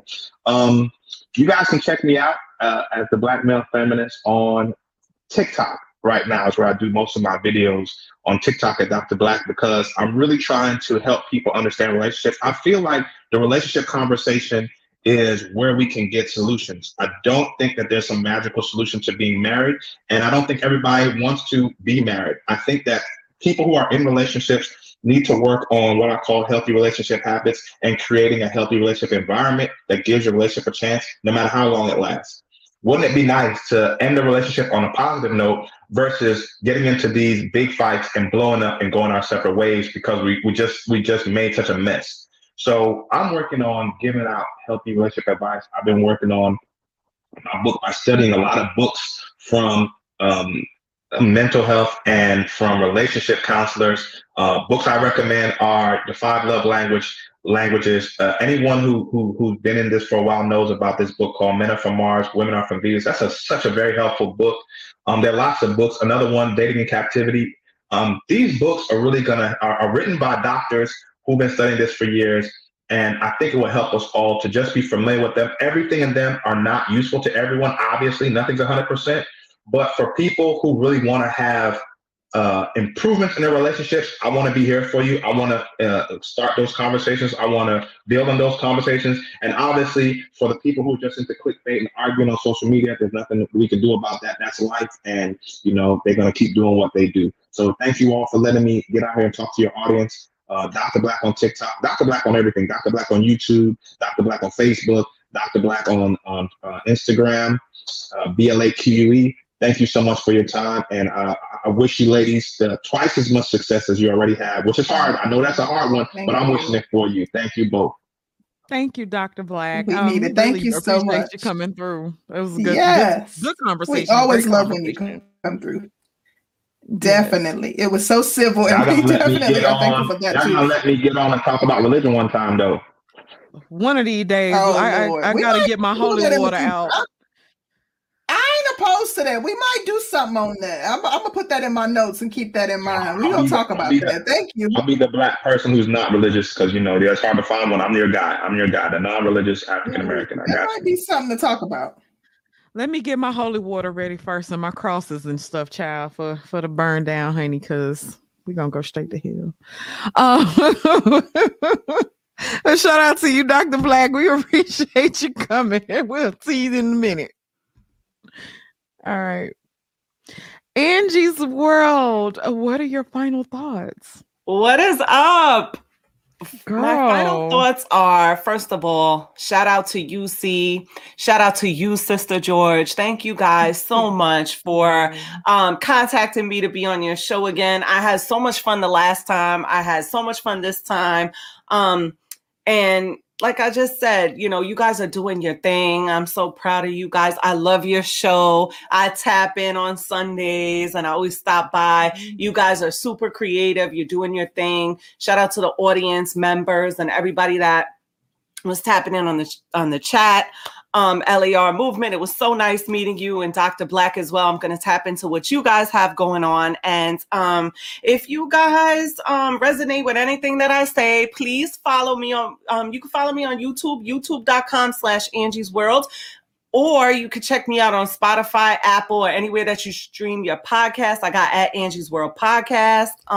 Well, not @Angie's World. It's called Angie's World Podcast. And what you could expect on my podcast is dope conversations with real people. My motto is to empower, uplift, and inspire people. So when you check out my podcast, it's conversations, real conversations with real people who've been through some things, anywhere from basketball players to doctors, business owners, rappers, bloggers. I just have all kind of different people on there. C has been on there. You've been on there before, right? Once or twice. I feel like you've been on once. Next time I want y'all, you and Sister George to come back. Once. It was so fun too. Actually, it was very interesting. I actually enjoyed it a lot too. So I look forward to her episode. If you want to check out the episode with C, we did our Men the New Women. That was that episode. That's what it was. It was good though. It was so I fun. Have to have you and Sister George come back. So that'll you good. Know, tap in. Shout out to everybody. Definitely. And yeah, salute to y'all. Have a blessed day. And thank you again for having me. Thank you so much, sweetheart. Thank you. Enjoy the rest of your day. And thank you again for joining us. And definitely, y'all, check her out because she has some very dope interviews and some very dope stuff going on over there. So thank you, Angie. Thank you, love. Bye, guys. Thank you, Angie. See you soon. Have a good one. Bye-bye. LAR, what are your final thoughts? I'm going to take my lady out and get drunk. Y'all got me messed up today. Oh, my God. This guy. Man, keep doing y'all thing, man. Everybody tap in, check in, like the video, share. You know, if you ain't subscribed, subscribe. And you know what? Subscribe to Blac Chyna, OnlyFans. She gonna come back. So. Facts. Oh, my God. Yeah. Lord. Oh, thank you so much. Before she take it down. Listen. Because it's just deactivated, child. She coming back, though, her and her mama. Mm-hmm.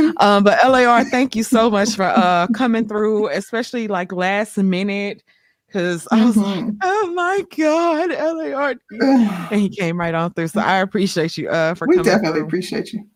Yeah, and it was a good show. So absolutely. So thank you. We always look forward to talking with LAR. You know, he's so chill and has this very philosophical perspective and always has some levity that he wants to add to the conversation. So you do. I actually enjoy it. Child, he don't do nothing but star shit. He do, but in a very he does it in such a subtle way that you don't really know he's starting stuff until you like, wait a minute, did he just say what I think he just said? So there's a big difference between a person being calm and laid back and a person who really just doesn't give a. I'm on that. I believe you. We appreciate you once again. And thank you again, LAR. Thank you, thank you, thank you. And enjoy the rest of your day. I hope your lady was listening because you promised to take her out for drinks. So I hope she told you last night. We going out. It's not okay. You just said you was taking her out again. So I know. I am. Good. Okay. I'm not bashing on these dates. Thank you, brother. Thank you, LAR. Concrete, we made it. I'm so proud. We did. I did too. I am too. I really didn't think I was gonna make it today. Oh gosh. And you kept pushing and pushing. Girl, I'm like, what the heck? This been on the books for forever. It was a good discussion though. Like it was like I didn't even get through half of my questions, half of the stuff that I had uploaded, but it just took its natural course. So yeah. Very good discussion overall and some very interesting comments made. It was very civil. We had some people that got some sense on the panel. So I enjoyed it. It was good. This was good. I truly did. I enjoyed it. What are you doing for the rest of your Sunday? I'm actually about to go out with my husband.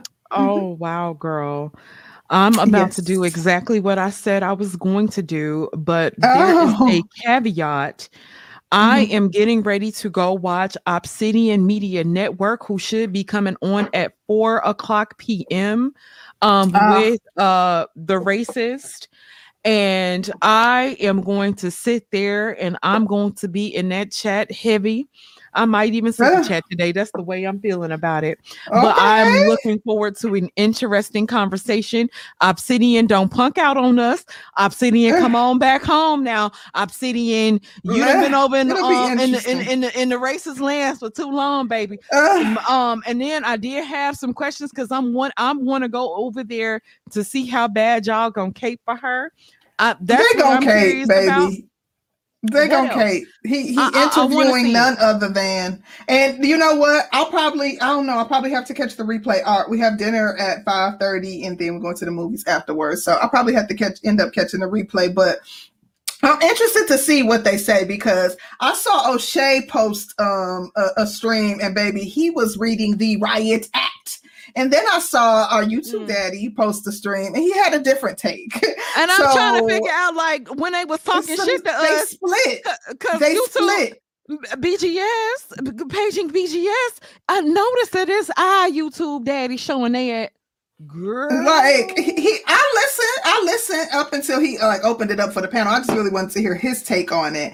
And I did comment and he gonna say fire it up then. I'm just like, here he go. He wanna challenge. But wait a minute. The thing that was so funny to me is watching how these Negroes have tried to hold us, me and you, accountable for shit that happened 20, 35, 50, 70 years ago. You trying to hold my mama accountable. You looking to hold my grandma accountable. This bitch do something right in y'all face directly to y'all. And y'all sit here and say, fuck Jason Black. It's his fault. She ain't saying nothing wrong.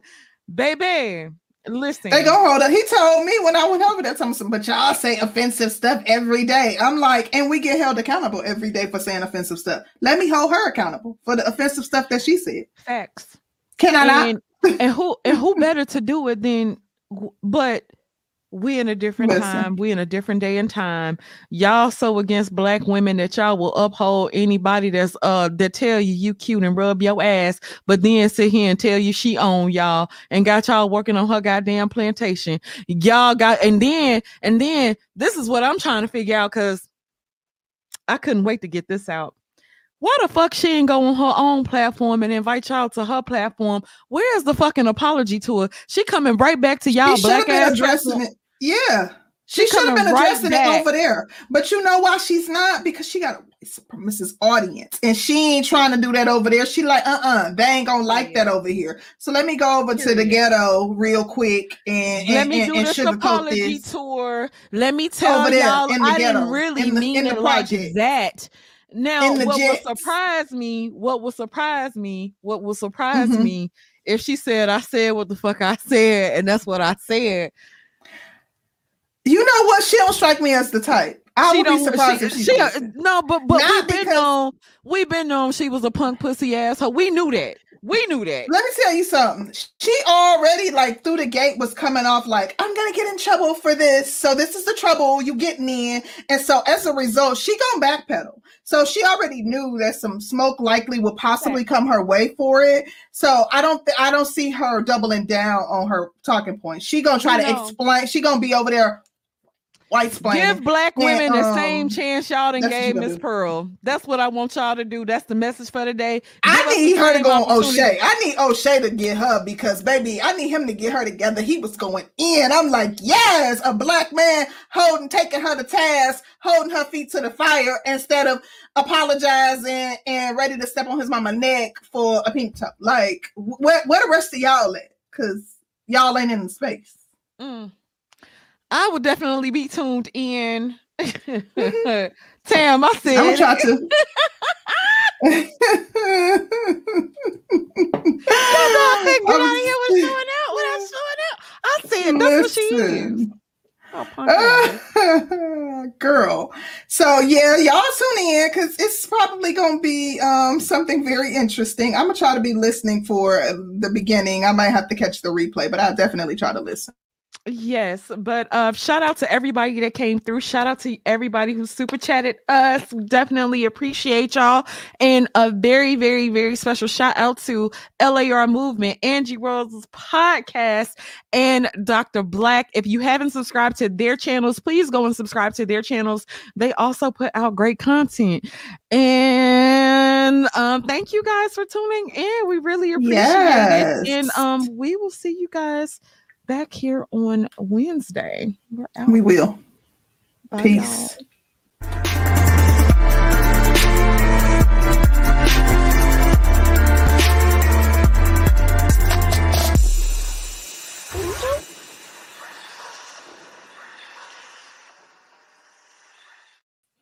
And shout out to Tam for that super chat just for the statement. We appreciate you, girl. We out.